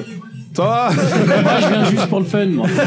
Non, mais il, a- il attend la- sa réponse. La Ah, mais question s'il attend- Miyamoto. La Miyamoto. Balance un Miyamoto, je suis chaud. Allez, autre personnage, un bourreau vêtu d'une robe, hein, je porte un couteau démesuré et a une tendance pour les parties fines avec des monstres. Personnage d'un Inaman. jeu d'horreur. Ah. Inaman. Dante. Non, Karim. Clad. Pyramid Head. bien joué. Merde. Ah, c'est Silent Hill Ouais, Ah, bien joué. personnage de tiré d'un 2, jeu 3, 2, d'horreur. 1. 3. On y va. Alors il reste deux questions. Personnage créé en 1991, je suis à la tête d'une organisation criminelle. Ma base est installée au pays des Katoy. J'utilise une technique de combat qui me permet de me téléporter. Inaman. Ah. Non. Euh, non, Moins un, Monsieur alors. Bison. Moins un. Clad. euh, Fais bison. ouais. Oh putain Ah, la casquette. C'est chiant. Non, non, non, C'est pas son vrai nom. C'est Vega. Oh, mais bon. Ah, non. Oh, on la On valide, est en on la France, valide. on on assied spoiler, Je on prend, je on devrais- prend une je base. devrais avoir un demi-point. là. 2, 3, 2, 2 et euh, Madara, bah voilà. Bon bah dernière question. Allez, on laisse parler Madara. Personnage créé par Keiji Inafune, je suis un scientifique fou passionné par la Ah, Dr. Reggie Non. Karim. Dr. Reggie Ouais, non C'est qui ça C'est dans Megaman Dr Willy. Ouais, Ah, voilà, putain, Dr. alors. Willy. Moi, je connais la version japonaise aussi. Madame, Dr. Willy, ouais, mais ils ont pas buzzé, je l'ai buzzé là. Ouais, casquette. Le, le mec, le mec en, en fait, La, remontée en puissance de Karim. euh, Bien joué, Karim. Ouais, Euh, bah, j'ai- heureusement, j'ai bien été brûlé, du coup. ouais, c'est. Ah, c'est dommage. Mais vous n'avez pas démérité. Une autre question, c'est terminé C'était c'est terminé, c'était ma dernière merci question. pour ce magnifique quiz. Merci, Ça fait plaisir. Et du coup, on continue avec un peu de poésie avec notre poète de la... des bars à putes, euh, Karim. Oh là, oh l'intro quoi. Mais là, Non, il, ça, non. il- il va pas s'agir de, de, de bar ni de ni de péripatéticienne. Alors moi j'ai choisi Andrew Ryan Euh, pour resituer c'est euh, un des protagonistes principaux de BioShock. Donc Andrew Ryan, euh, créateur de la ville de Rapture, qui est donc le lieu dans lequel se passe BioShock. Euh, pourquoi je l'ai choisi lui?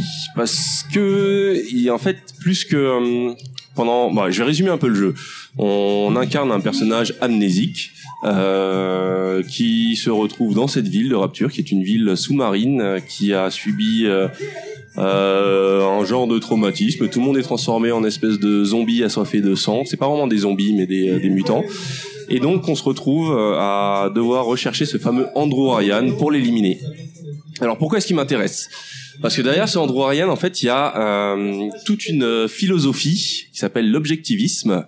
Et euh, ce qu'il faut savoir, c'est que Andrew Ryan, c'est euh, quasiment un anagramme de Ayn Rand, qui était une, euh, qui était justement une euh, philosophe de ce siècle, qui a justement euh, théorisé sur l'objectivisme. Et qu'est-ce que c'est l'objectivisme?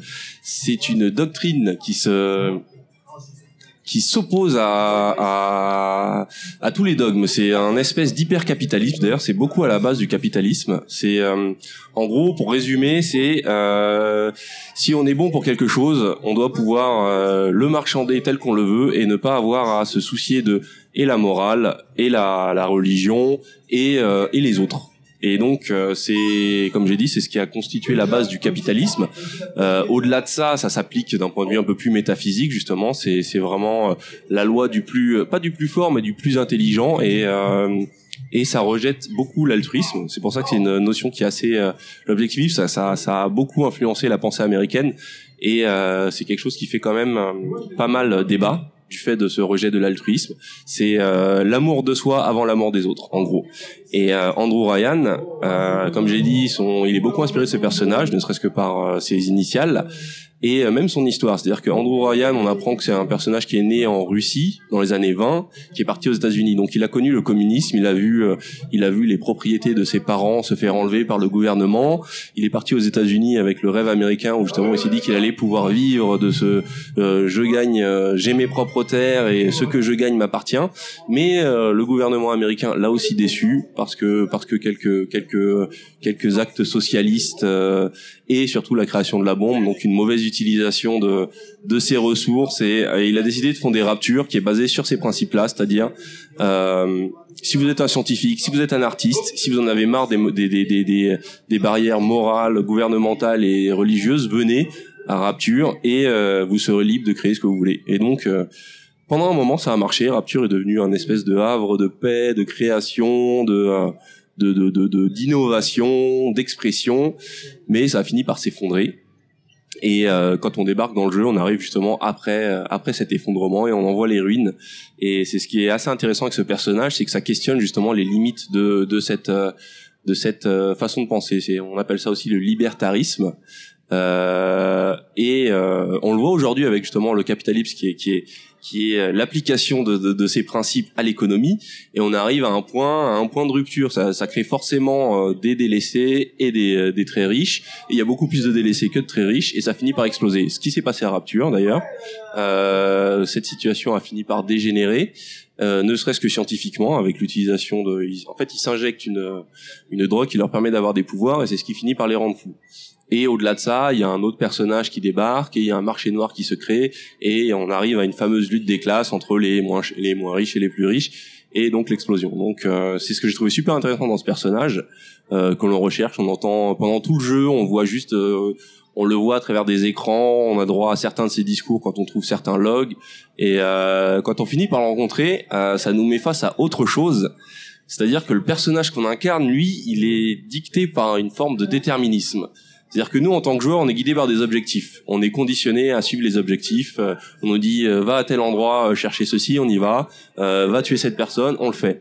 Et ce qui est intéressant, c'est que dans le jeu, euh, le personnage qu'on incarne, qui est donc euh, la coquille vide, euh, euh, euh, comment on dit quand on a perdu la mémoire, il est perdu, ça Un amnésique. amnésique de base.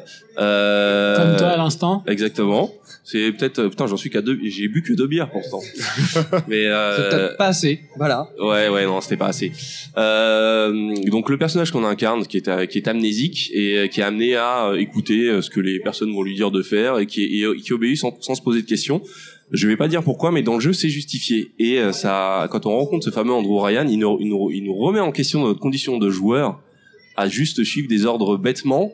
Et on a cette opposition entre le déterminisme de ce personnage qui est destiné à faire à ne faire ce qu'on lui dit et euh, sa philosophie qui est une espèce d'ultra libertarisme et, euh, et voilà. Donc moi c'est pour ça. C'est euh, un une des choses qui fait que j'ai adoré euh, Bioshock au- au-delà de au-delà de son aspect technique euh, et surtout artistique très réussi c'est euh, de m'avoir fait découvrir déjà justement ce mouvement euh, l'objectivisme euh, Bah, la fameuse Ayn Rand et euh, et justement de m'avoir euh, confronté à, à moi en tant que joueur à ma façon de de- de- de- d'obéir bêtement à ce que le ce que me demande le jeu. En Voilà. plus, euh, dans le jeu, j'ai souvenir pour le premier Bioshock que justement, il te force malgré toi. Enfin, tu te rends pas compte, tu te rends compte à la fin que tu t'es fait avoir. oui, quoi. exactement. Et le- c'est la seule fois où on contrôle pas le personnage et on est obligé de faire quelque chose, euh, c'est un petit peu. Bon, on- certains pourront dire que c'est un peu triché parce qu'à ce moment-là, on nous retire le contrôle, mais euh, ça illustre bien ce fait qu'on est on est juste là pour exécuter. Très bien, des questions, messieurs? Bah euh, non, c'est en fait bah, déjà bravo Karim, très belle présentation. Ouais. Vraiment. Merci. Non, non, Et euh, c'est vrai que là, on a bravo. le, on- finalement, on se rend compte que dans, dans tout un tas de jeux vidéo, au travers de l'histoire du jeu vidéo, on a euh, tout un tas de types de méchants. Là, on a le méchant euh, idéologique, on va dire, Exactement. qui, mène, qui, de par son idéologie, son, son parti pris, etc. Mais euh, en plus, que ce que j'avais apprécié, alors je, l'ai- je l'ai pas fini moi non plus, j'ai j'ai pas vraiment accroché, mais euh, j'ai apprécié, j'ai apprécié beaucoup cette, euh, cette manipulation par l'image, euh, comme le, le- l'ont fait euh, divers, divers États euh, au niveau politique, etc. Et donc, on, dès qu'on arrive, on voit euh, des messages qui sont affichés euh, très idéologiques, on voit des statues de, de Andrew Ryan justement, etc. Enfin, et on voit des messages de lui par euh, avant de rencontrer vraiment le personnage. on- on- Il y a toute une image qui se C'est vrai, il y a toute une image propagande. que lui, ouais, voilà, a cherché à construire de, de, de par sa propagande. Et effectivement, on a, euh, on a ce type de méchant là aussi, le méchant purement idéologique et intellectuel finalement, euh, qui intellectualise euh, donc ses motivations et donc qui essaie de, de, de les retourner euh, finalement contre, contre le joueur.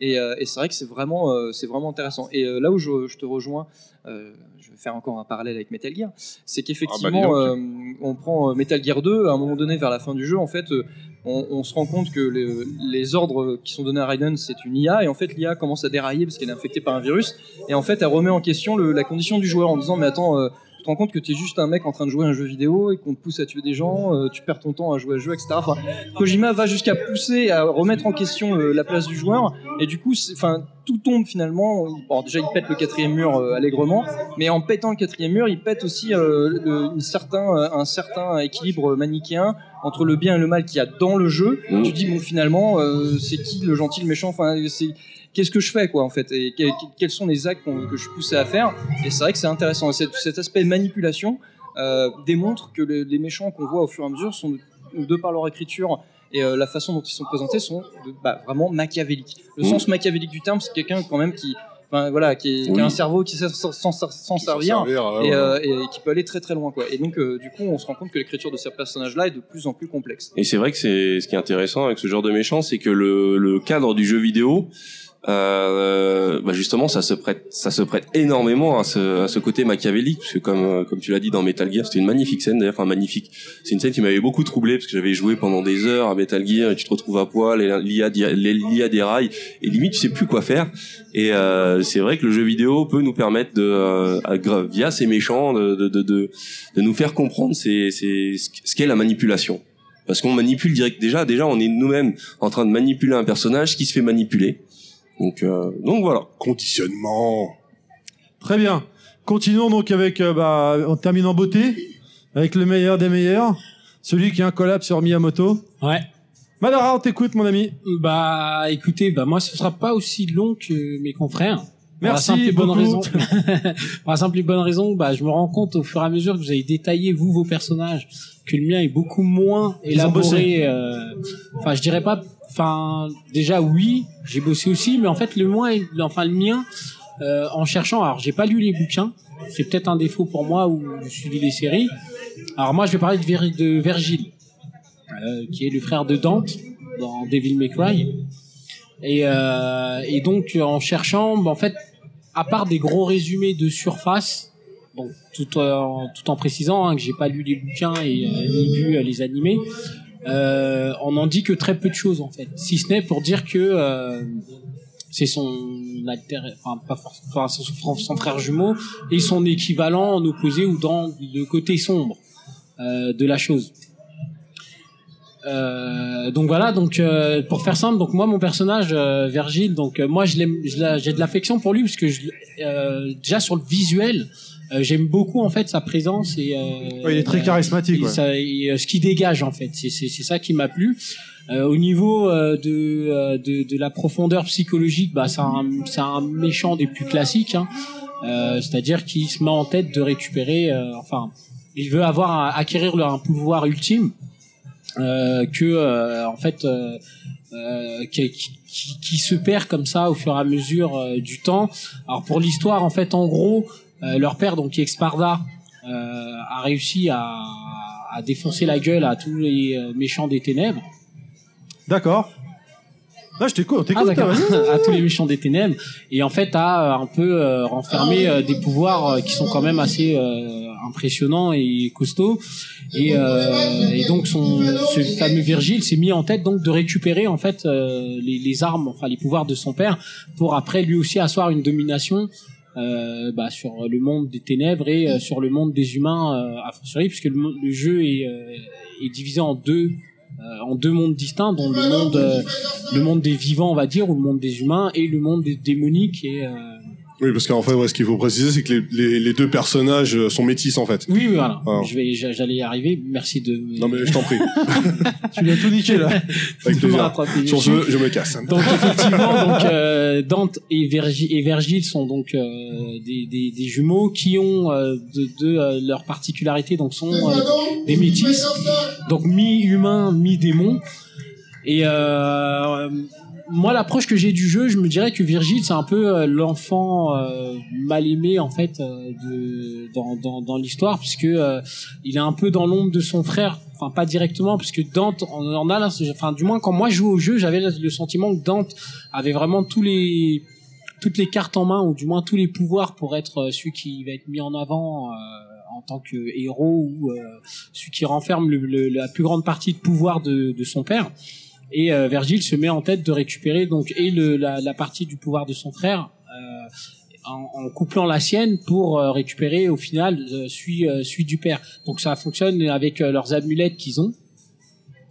Tous les deux, ils possèdent tous les deux une amulette en fait qui leur permet en fait de pouvoir ouvrir un portail euh, sur le monde démonique qui leur donne, euh, enfin qui confère des pouvoirs à celui euh, qui arrive à contrôler euh, les pouvoirs qu'il a. Donc c'est vraiment axé moi sur le côté euh, esthétique que sur la psychologie du personnage. Comme je le répète encore, Virgile n'a rien de plus ni de moins à mon sens que euh, un autre méchant qu'on pourrait trouver dans n'importe quel euh, jeu ou euh, euh, ou euh, série ou tout ce qu'on veut.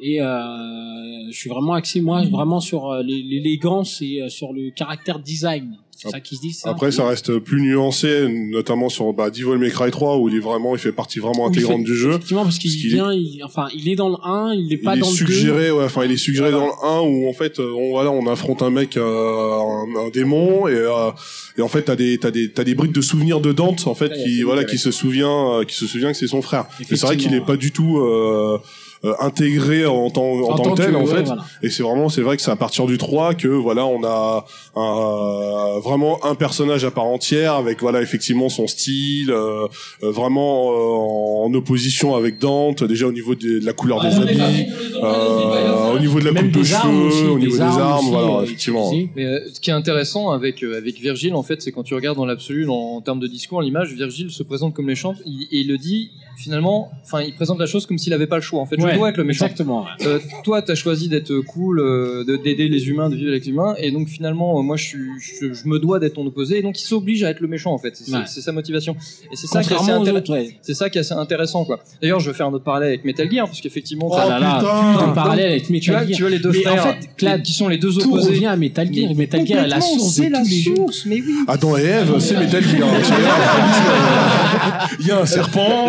Euh, non, mais c'est vrai, t'as la- l'analogie des deux frères finalement qui sont. non, en fait, c'est les gens les plus proches qui sont les plus opposés. Parce que chacun choisit euh, une, une face de la pièce. Comme Snake et Liquid. Voilà, comme Snake et Liquid dans Metal Gear, c'est pour ça. Mais effectivement, euh, et d'ailleurs, euh, c- cet aveu limite de Virgile de dire bon, j'ai pas le choix, je dois être le méchant parce que tu dois avoir ton faire valoir et donc il faut que ce soit moi. C'est un peu à l'image de- du développement du jeu finalement qui est qui s'est développé par hasard parce qu'à l'origine ça devait pas être un Devil May Cry, ça devait être euh, le, Un Resident un Resident Evil.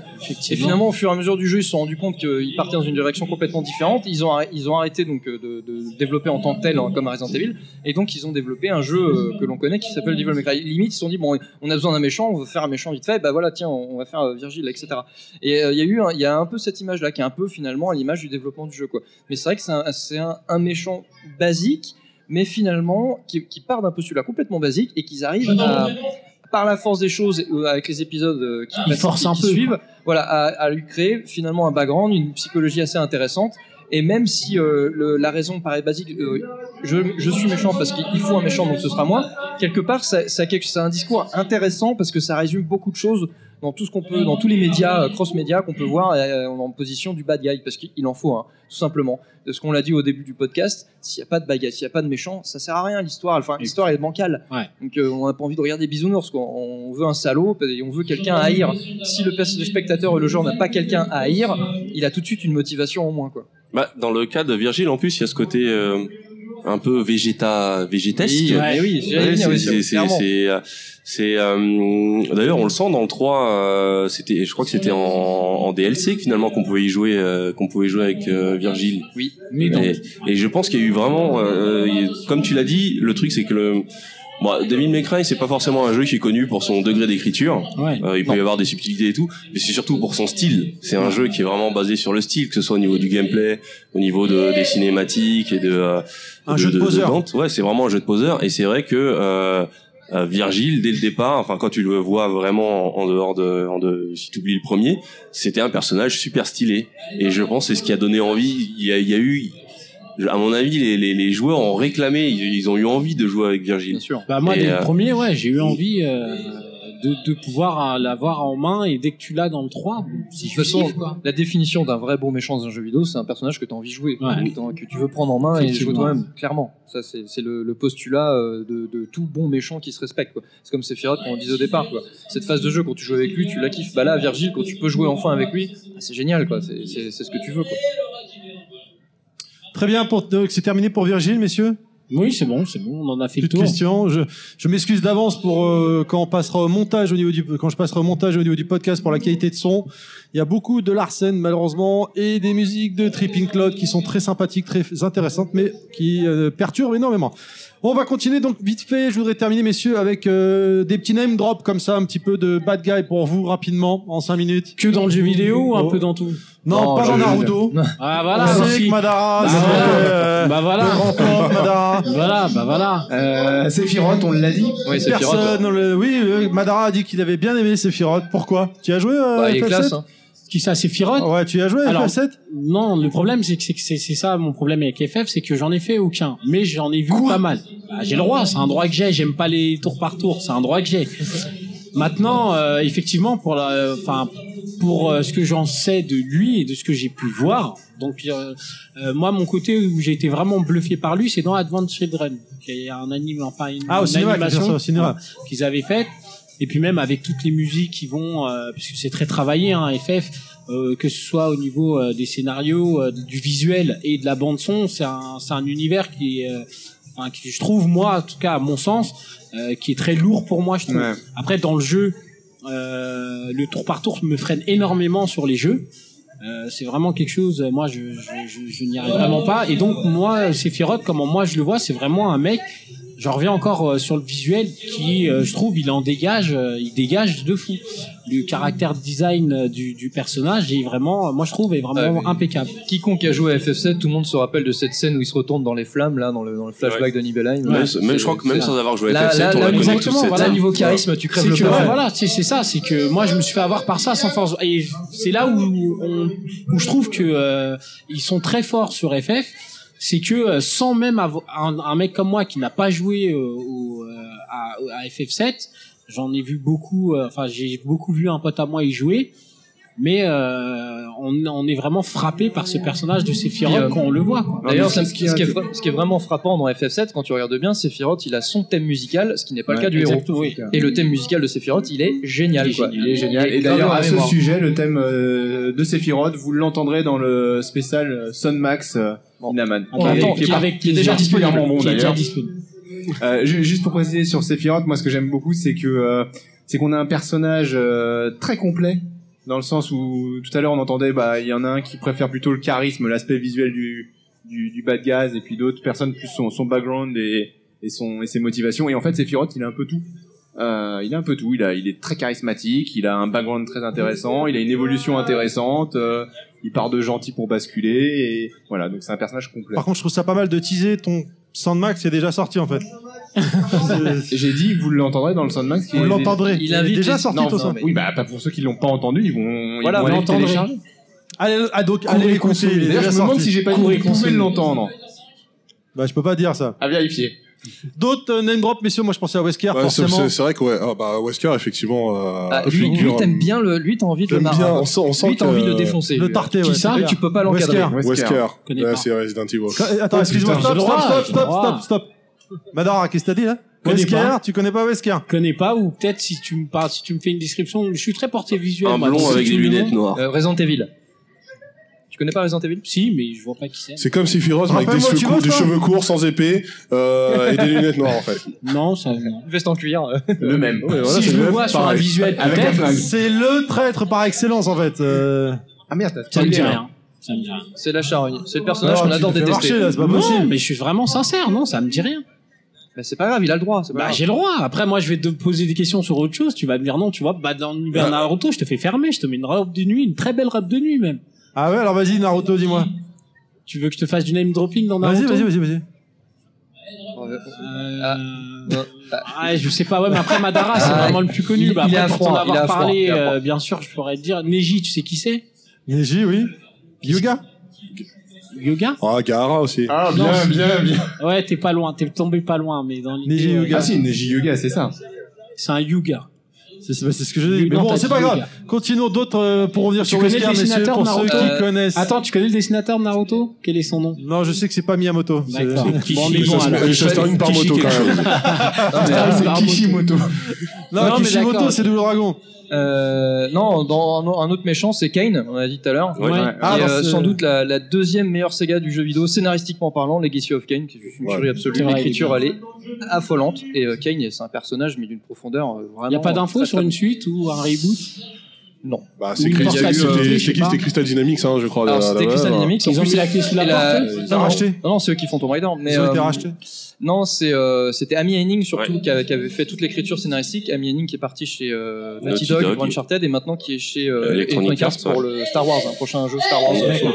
Par contre, Mais euh, l'écriture de Legacy of Ouais. c'était vraiment une vraie merveille.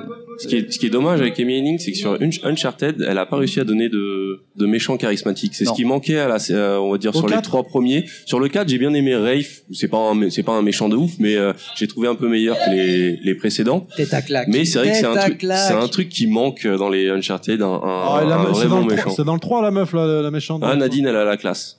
Nadine Moreno. Bon, bon bref. euh, comment ne pas parler de GLaDOS Ah oui, effectivement, ouais, ouais. bah oui, GLaDOS n'est pas là, donc euh, Intelligence oui. artificielle, euh, euh, sarcastique, Ça, Portal, ironique. euh, Portal, ouais. Et qui mange pas de viande. Ah non, pardon. Bah si, quelque part, la crois nôtre. que dans le jeu. Dans le jeu.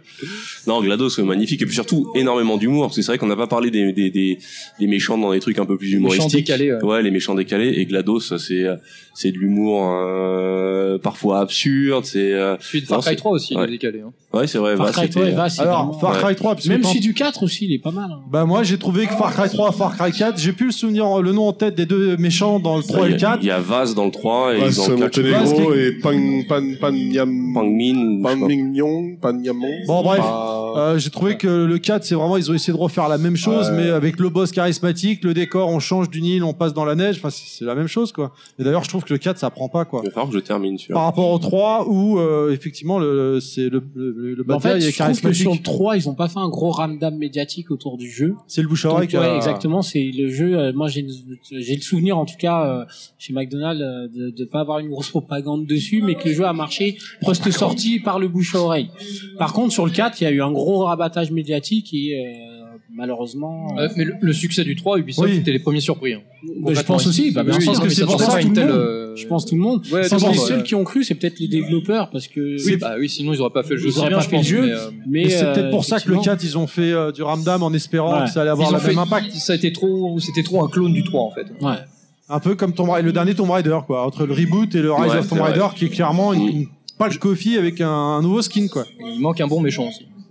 Oh oui. Est-ce que vous avez d'autres name drops, messieurs, à lâcher euh, Bowser. Bowser. Ah ouais, Bowser. Bowser, classique. Et l'anti, l'anti-héros de Mario, Wario aussi. Oui, Wario. Wario.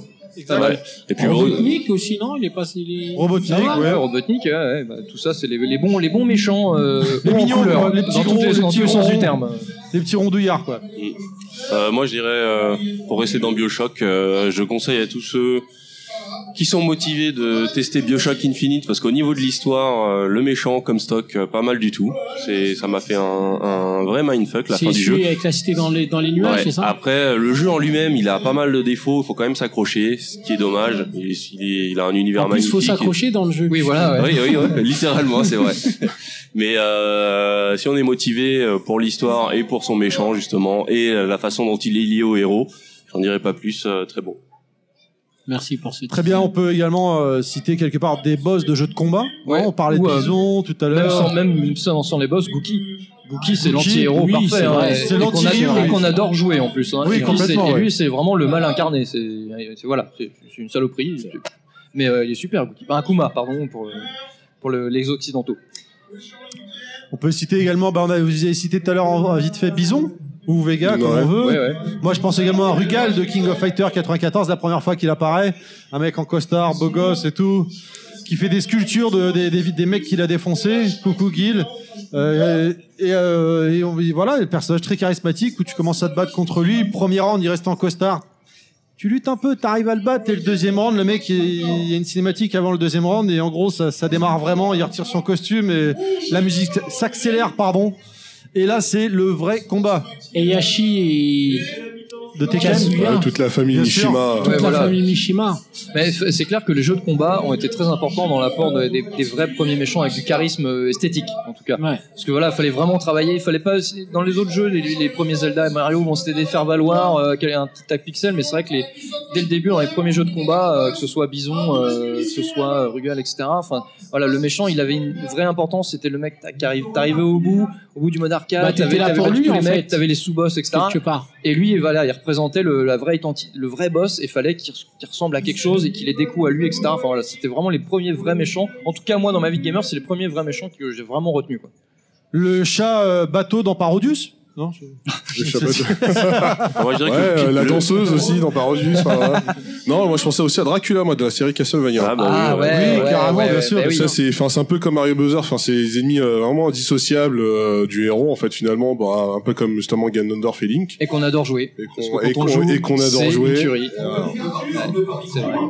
Enfin, dans le genre méchant insupportable, il y a le, le Kevin sur lequel tu vas tomber quand tu vas jouer en online. À Call On, on le déteste tous celui-là. Ouais. Voilà, généralement il est sniper dans plaisir Call à le of. défoncer en général.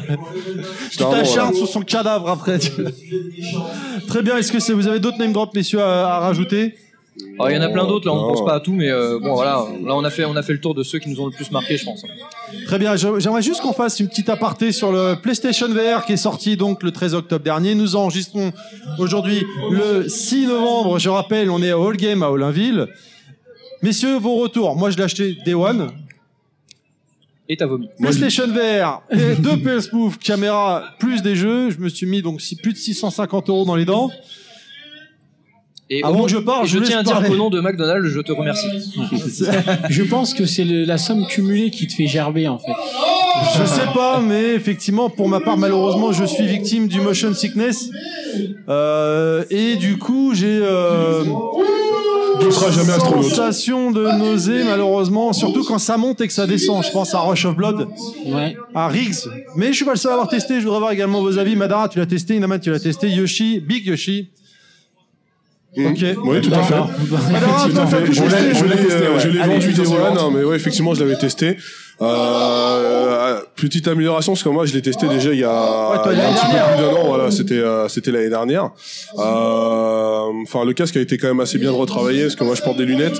Euh, et à l'époque, voilà, c'était assez gênant de porter les lunettes avec le casque. Là, c'est euh, quelque chose qui a été revu. C'est assez confortable euh, à l'heure actuelle.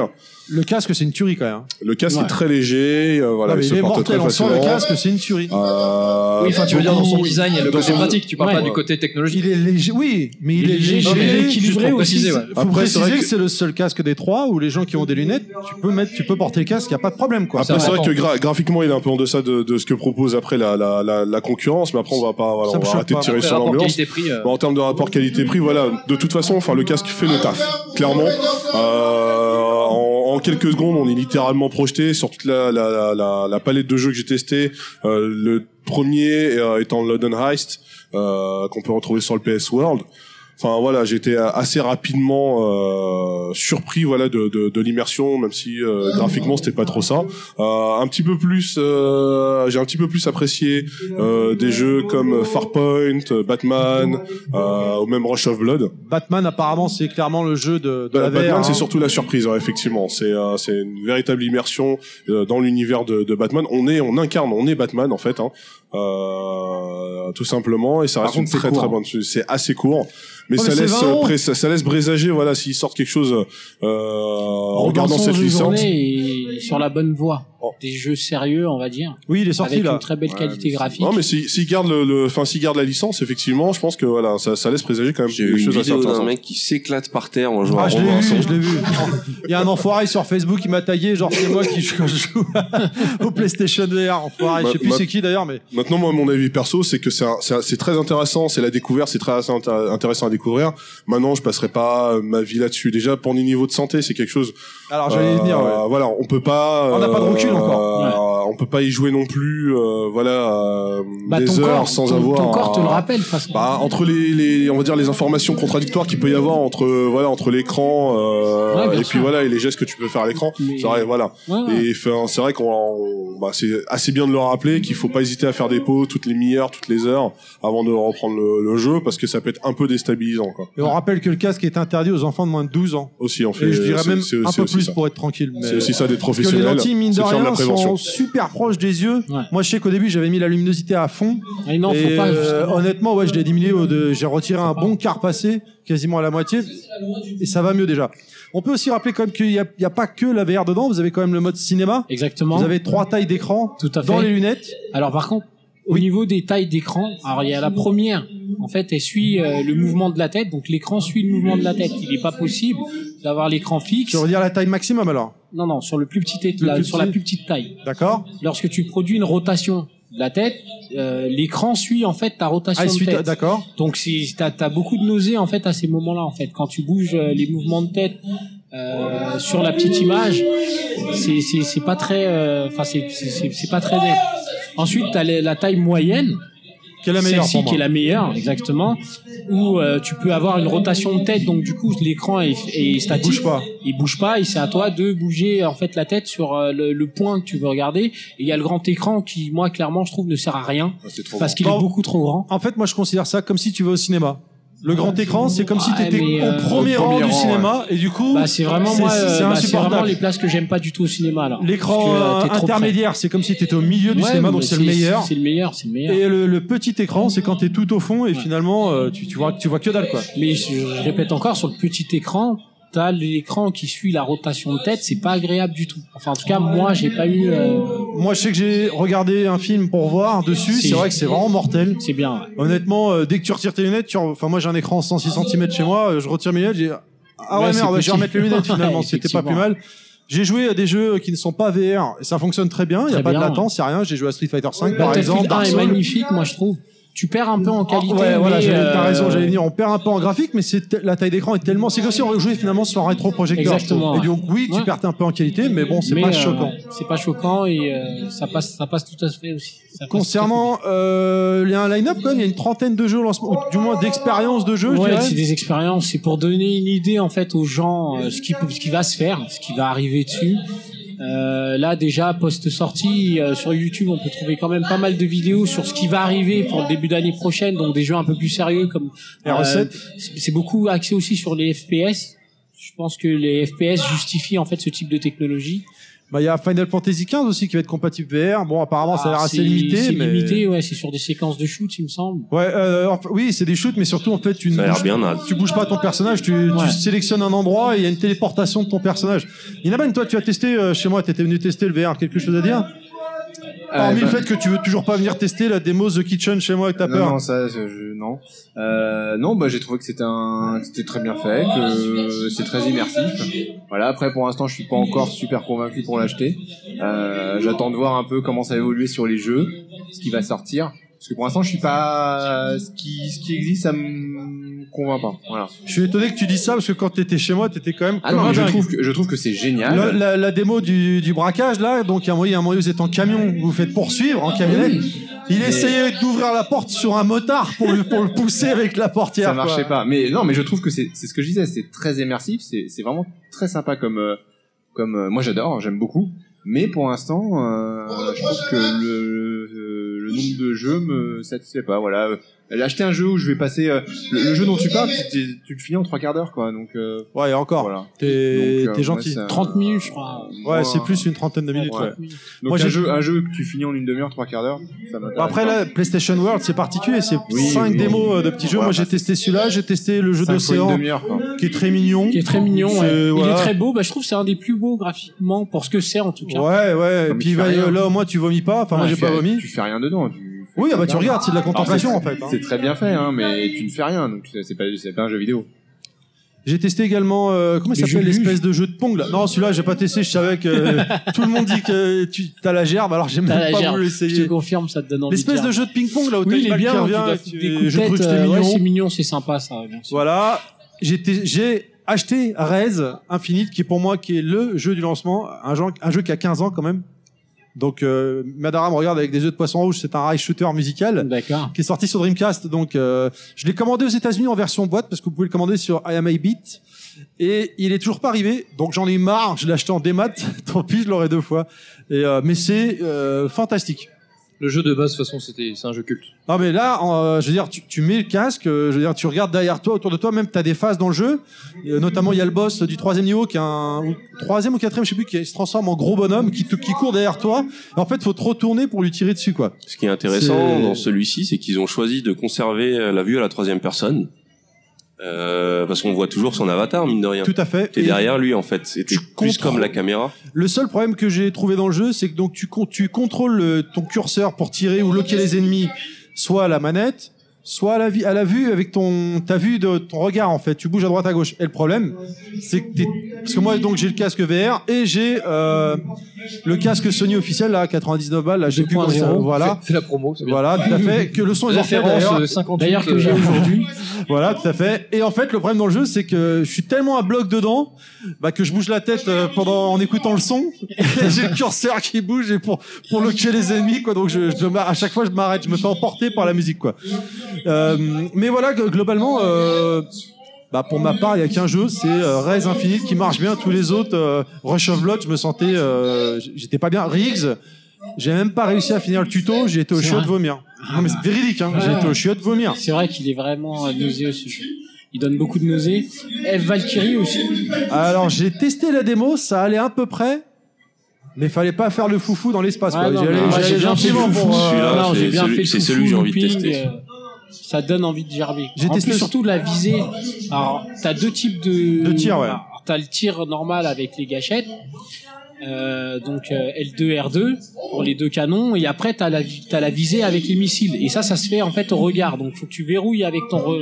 en fait t'appuies sur le bouton L1 t'appuies sur le bouton L1 et tu dois tourner la tête en fait et regarder ta cible pour tirer dessus donc quand le machin arrive à fond et qu'il passe derrière toi et t'es obligé de faire un pivotis de ta tête pour euh, pouvoir le loquer ça donne la gerbe surtout après en même temps en contrôlant le vaisseau C'est clair. Maintenant, bon, y a, euh, je sais pouvoir parler avec d'autres personnes, euh, que ce soit sur Twitter avec Chine ou encore euh, des membres de Edge.fr, notamment Jidan ou encore Alucard qui est là également. Alucard, tout passe. Hein. Il essaye tous les jeux, il y a pas de souci. Drive Club, il est vilain Club. il a tout fait lui. Il y a pas de souci. Club, il est vilain, il est vilain. Drive Club, j'ai pas testé. Je dois Non, dire je que j'ai un petit peu peur de mettre le casque maintenant. À Non. chaque fois, je me dis, est-ce que parce que quand j'ai commencé à essayer le casque, moi je suis conducteur de métro, euh, donc le premier jour ça allait pas du tout, donc j'ai arrêté.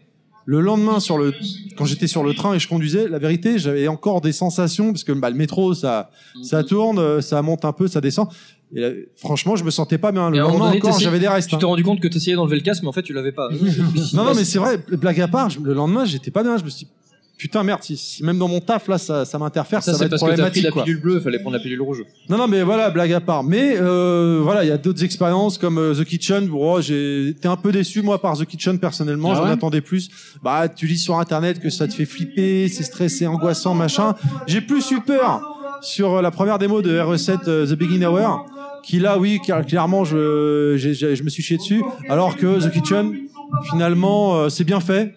Mais euh, la, la- j'ai pas eu peur, quoi. Moi, je vais tester euh, Here the Lie. Alors, il paraît qu'il fait vomir, celui-là. Bah, je vais voir ça tout à l'heure. Je vais le tester tout à l'heure et Fly the Eagle. Ah, D'accord. Eagle Fly, je sais plus comment On ça a s'appelle. perdu, Eagle euh, on a perdu Yoshi, euh, enfin Big Yoshi et Godclad euh, là-bas qui ne, Euh, dans bah, la VR, pas non. du tout pour eux. Euh, ouais, non. Enfin, voilà. Euh, non, moi, en fait, non, moi, la VR, je vais comparer Merci, ça, non, je vais comparer ça au smartphone. Euh, pour moi, les, les jeux vidéo, comme je les aime et comme je les joue, euh, c'est pas que possible. là, c'est un Nokia 3310. Hein. Non, Oh, mais, euh, non, mais pour moi, les, non, mais laisse-moi finir. Pour moi, les, les vrais jeux vidéo comme j'aime et comme je joue, je les trouve pas sur smartphone parce que c'est pas, c'est pas un produit qui est adapté en termes de jouabilité et de gameplay euh, pour, pour jouer, à- pour avoir des vraies expériences vidéoludiques. Et en revanche, sur smartphone, quand les gens, les développeurs ont compris qu'il fallait développer adapté pour ça, donc comme les, running euh, games, ce genre de choses, là, ça devient plaisant, c'est sympa. Mais bon, tu, jouerais pas un Street Fighter sur smartphone ou, ou un Uncharted, quoi, ça c'est sûr. Et pour moi, le parallèle, il est, le même avec la VR. Euh, tant que les, développeurs font le- l'erreur, dans certains cas, de vouloir transposer des jeux AAA euh, classiques à la VR, pour moi ça passera pas. En revanche, s'ils pensent les jeux vraiment faits pour ça, là ça peut être intéressant. Et encore, c'est une autre, approche. Moi je suis plus, à la rigueur, je serais plus euh, enclin à, à- tout l'aspect multimédia. euh, cinéma ou euh, des concerts par exemple vivre revivre un concert comme City était enfin ce genre de choses ou, des visites touristiques ou de musées pourquoi pas ça pourrait être intéressant mais l'aspect vidéoludique m'attire curieusement m'attire beaucoup moins en fait je vois moins l'intérêt sauf si ça peut être au travers d'expériences et de, ce que me disent certaines personnes je pense que l'intérêt peut-être euh, du VR comme je disais tout à l'heure euh, en off c'est peut-être le revival des, des jeux d'aventure point and click euh, j'imagine des jeux euh, type LucasArts euh, Monkey Island etc mais en VR t'es dans le décor t'interagis avec les personnages t'as pas besoin de bouger comme un fou ça te rendra pas malade alors, juste- De, ce que euh, j'ai comprendre, tout. c'est la voie qu'a pris euh, Rocksteady avec Batman. Et je pense voilà, et je pense que ça, euh, ça par contre, c'est peut-être ouais, c'est peut-être l'avenir de, de la VR en termes de gaming. C'est peut-être ce qui serait le plus intéressant. Et le prochain Kojima en VR, non? Bah, euh, faut Tu voir. craquerais là? Non, bah, non, non. euh, moi, Faudra, je ta- suis faudra ramper dans ton salon avec ton casque. Ouais, ouais. Et ton, ouais, car- et ton carton. carton, avec un carton. ouais. Non, je sais pas, faut voir, hein, mais euh, j'attends de voir. J'attends de voir les, les vraies expériences, enfin, ou les, les vrais jeux entre guillemets, enfin, ce qui, ce qu'ils pourront développer et vraiment pense, qui sera vraiment bien pensé pour le, pour la VR. Pour l'instant, c'est voilà, c'est des petites démos, des expériences. On voit qu'ils tâtonnent et euh, bon, faut attendre encore un peu pour avoir quelque chose de, de complètement mature et vraiment Mais euh, je- mûr. Quoi. Moi, je pense que le FPS euh, a vraiment sa place dans. euh, Je sais pas, en c'est- fait. C'est dangereux parce je que Riggs, que c'est vraiment. c'est un FPS quelque part. Oui, mais hein. après, c'est un jeu qui est nerveux, c'est un contexte particulier. Ouais, mais euh, Euh, moi je, je pense pense- que le problème c'est que le FPS aujourd'hui, euh, l'intérêt, l'avantage du FPS, c'est la compétition et le multijoueur, et t'iras jamais aussi vite avec un clavier et une souris que même avec, avec le VR, tu peux pas aller aussi vite, c'est pas possible. Bah, faut voir Donc, il y a un peut-être problème, euh, tu vois. une, une- une version V5 euh, qui serait vraiment très réceptive, très Je rapide, pas, euh, je pas. aussi rapide qu'un mouvement de tête que Après tu pour pourrais un, jeu, faire toi. pour un jeu très scénarisé type Bioshock par exemple, Ouais. là oui, effectivement. Mais les, les, les ténors euh, comme Call of, Battlefield, etc., à mon avis, la VR ça non, passera je pas. pense pas pour le multi. Peut-être pour la campagne solo, Ouais, faut voir. mais sur un multi, je pense que Ouais, mais ce le problème serait c'est que là, encore faut dans faire, là, peut-être faut- une là, dizaine là, tu- d'années. le, là, le problème c'est que tu parles de faire deux jeux différents. Le coup de développement, c'est, c'est parce que tu Ouais, peux pas, pas tu peux pas transposer un bête FPS qui existe comme ça à la VR, c'est pas possible. C'est, c'est, c'est, enfin, tous les développeurs te le diront, c'est, c'est pas fait pour ça. Il faut repenser le jeu, il faut le Bah, redévelopper. je pense qu'il faut redévelopper un le faire. Mais de toute façon, moi, je reste convaincu que le VR, c'est vraiment quelque chose. Ils laissent pas le choix aux gens. Voilà, ils laisseront pas le choix aux gens. Et euh, c'est vraiment Bah, parti ça bien, pris. oui. Bah, ils le feront bien quoi qu'il arrive, parce qu'il y aura toujours des gens comme toi, qui comme nous, enfin comme n'importe qui, qui critiqueront euh, ce qu'ils feront de pas Non, moi, bien. Moi, je critique Ah, va moi, moi, je critique pas. Ah non, mais moi, quand je je suis dégoûté d'être d'avoir le motion sickness parce que Ouais, moi, je suis complètement emballé par le truc. Je hein. pense que tout ça sera corrigé et gommé avec le temps. C'est que la première version euh, de ce type de produit, on est on est vraiment euh, au- dans les premiers Oui, jours. les balbutiements, ouais. Donc euh, du coup, faut vraiment voir dans une projection sur du long terme. Ouais, mais le problème, c'est que pour qu'il y ait du long terme, il faut que ça marche commercialement. Et si, si Moi, je pense que ça marche. trop que ça marche pas suffisamment, derrière, euh, ils ont pas de billes Bah, pour continuer. Ne euh, serait-ce que déjà pour les différentes utilisations qu'il y a premièrement sur le- la, la technologie. En fait, déjà, faut voir plus le truc sur la technologie en elle-même. Je pense que la technologie en elle-même, elle sera approuvée et validée par les gens. Ça, c'est vraiment, euh, moi, c'est un parti pris que je prends en tout cas. Euh, au niveau des ventes l'année prochaine, je pense à Noël, ça va exploser les ventes de ce type de, de produits, que ce soit chez. Oculus, HTC ou le VR. on verra. Et après, bah forcément, les éditeurs ou les développeurs, tous ceux qui souhaiteront faire partie de l'aventure, euh, seront obligés de s'adapter et de proposer des choses de plus en plus de, de, de Après, attention, le- qualité. tu parles du, du, du HTC Vive, euh, le casque, apparemment, c'est une tuerie totale. Hein. Ouais, mais c'est enfin, juste que c'est pas le même prix, le, évidemment. le prix, est- c'est une, tu- tuerie totale. Ah, mais hein. aujourd'hui, par exemple, je sais- pour le faire tourner et le casque en lui-même. Je sais qu'Oculus travaille déjà apparemment sur une euh, nouvelle version de leur casque sans fil, parce que c'est vrai que c'est un autre problème, ça aussi. C'est un problème, mais c'est pas un problème en même temps. Pour Avec le 20 PlayStation VR, tu as beaucoup de câbles, mais en même temps, ça te permet d'être pas collé à l'écran, d'avoir de l'espace, de pouvoir reculer, d'a- d'avoir de, de l'espace, de, de- ce soit confortable, quoi. Bah, comme l'a dit euh, Madara, je pense que c'est euh, c'est vraiment les premières versions là, tout ce qu'on a essuyé, parce qu'il y a encore Oui, beaucoup clairement. trop de contraintes. Il y a encore beaucoup trop de contraintes. Les câbles, mine de rien, ça reste une contrainte. Euh, tout ce qui est euh, motion, euh, le, les interfaces, les, euh, le fait qu'on n'ait pas encore de, de, de, de, de vrais contacts haptiques, c'est euh, ça, ça, ça contribue à créer des, des connexions entre ce qui se passe, euh, ce que, ce que l'on voit et ce que l'on ressent. Euh, mais euh, si- et, et bien sûr le prix pour l'instant le prix parce que même le, le PSVR qui est la solution la plus abordable effectivement il faut mettre quand même 600 boules c'est plus cher que, Plus la que la console. console Et plus Euh, la console. Ouais, plus la console. 1000 euros. Donc pour l'instant, ça reste un truc. Euh, c'est des, c'est vrai que c'est- ça va être une année déterminante. C'est-à-dire que si ça s'effondre complè- complètement, ça pourrait être la fin de la VR pour le jeu vidéo. Mais euh, mais euh, si ça marche assez et si justement dans les autres secteurs que, de- que le jeu vidéo, ça commence à prendre, je pense qu'on va vraiment avoir dans les dix années qui viennent euh, des solutions technologiques beaucoup moins contraignantes. euh, Ouais, et mais de- comme je dis, après, il y a un problème commercial, c'est qu'il faut se dire qu'un éditeur aujourd'hui, si, en fait, le problème de la VR, c'est que ça concurrence la PS4. C'est-à-dire que si tu, le, un éditeur, il fait, soit il fait un jeu PS4, soit il fait un jeu VR. Or, quand tu regardes le parc installé, euh, il s'y retrouvera à, à faire un jeu PS4. Ce serait Ouais. intéressant il, il se, il les- tâtonne sur les deux dans tous les cas parce que regarde tu regardes Tomb Raider Tomb Raider tu débloques une mission VR Oui, le dernier ouais, Call of Duty tu as une mission VR tu vois Ouais, mais Enfin, c'est voilà, c'est c'est ils tâtonnent, ils font un petit un petit truc comme ça et encore à mon avis derrière c'est Sony qui pousse à la roue hein, pour qu'il Ouais, fasse. mais après, euh, voilà, c'est pour voir- le c'est pour produit, voir effectivement, les retombées. Ouais. Et après, comme on disait, ça se trouve, ils sortiront euh, peut-être dans deux ans un Call of, mais totalement VR, tu vois. Enfin, Ouais, mais il faut il faut un parc installé qui justifie ça en ce termes qui de sera intéressant de savoir, c'est le nombre de VR vendus actuellement. Bah, je pense que ça s'est pas mal vendu. Hein. Ouais, mais il n'y avait pas beaucoup de quantité en, en ligne, je crois, euh, en disponible. Hein. mais quoi qu'il arrive, c'est- c'est pas la encore de production que eux ils ont faite, je pense qu'ils ont tout vendu déjà. Donc c'est c'est Ouais, concluant enfin, s'ils ont produit 1000 casques, bon, Bah, ça reste quand même. S'ils ont produit que 1000 cas, c'est que c'était le coût que ça devait leur. euh, Enfin, c'était euh, c'était le l'investissement qu'ils ont voulu mettre. Donc, euh, vu, vu qu'ils ont récupéré retour sur Ouais. investissement, ils sont quand même rentables. Après, c'est juste en termes de quantité. Mais je veux dire, pour les jets envoyés, peu importe les points de revente, ils ont quasiment ou si c'est pas tout vendu déjà. Donc après, euh, Ouais. si on si on terme, si on parle en termes de sortie, je pense qu'ils ont réussi leur sortie et ils ont réussi à, à à, à balancer le produit du moins sur les quantités qu'ils ont souhaité. L'année prochaine, moi, je ça. Vous pouvez même le noter. Je vous dis, l'année prochaine, ça va se vendre de masse. Je vous le dis.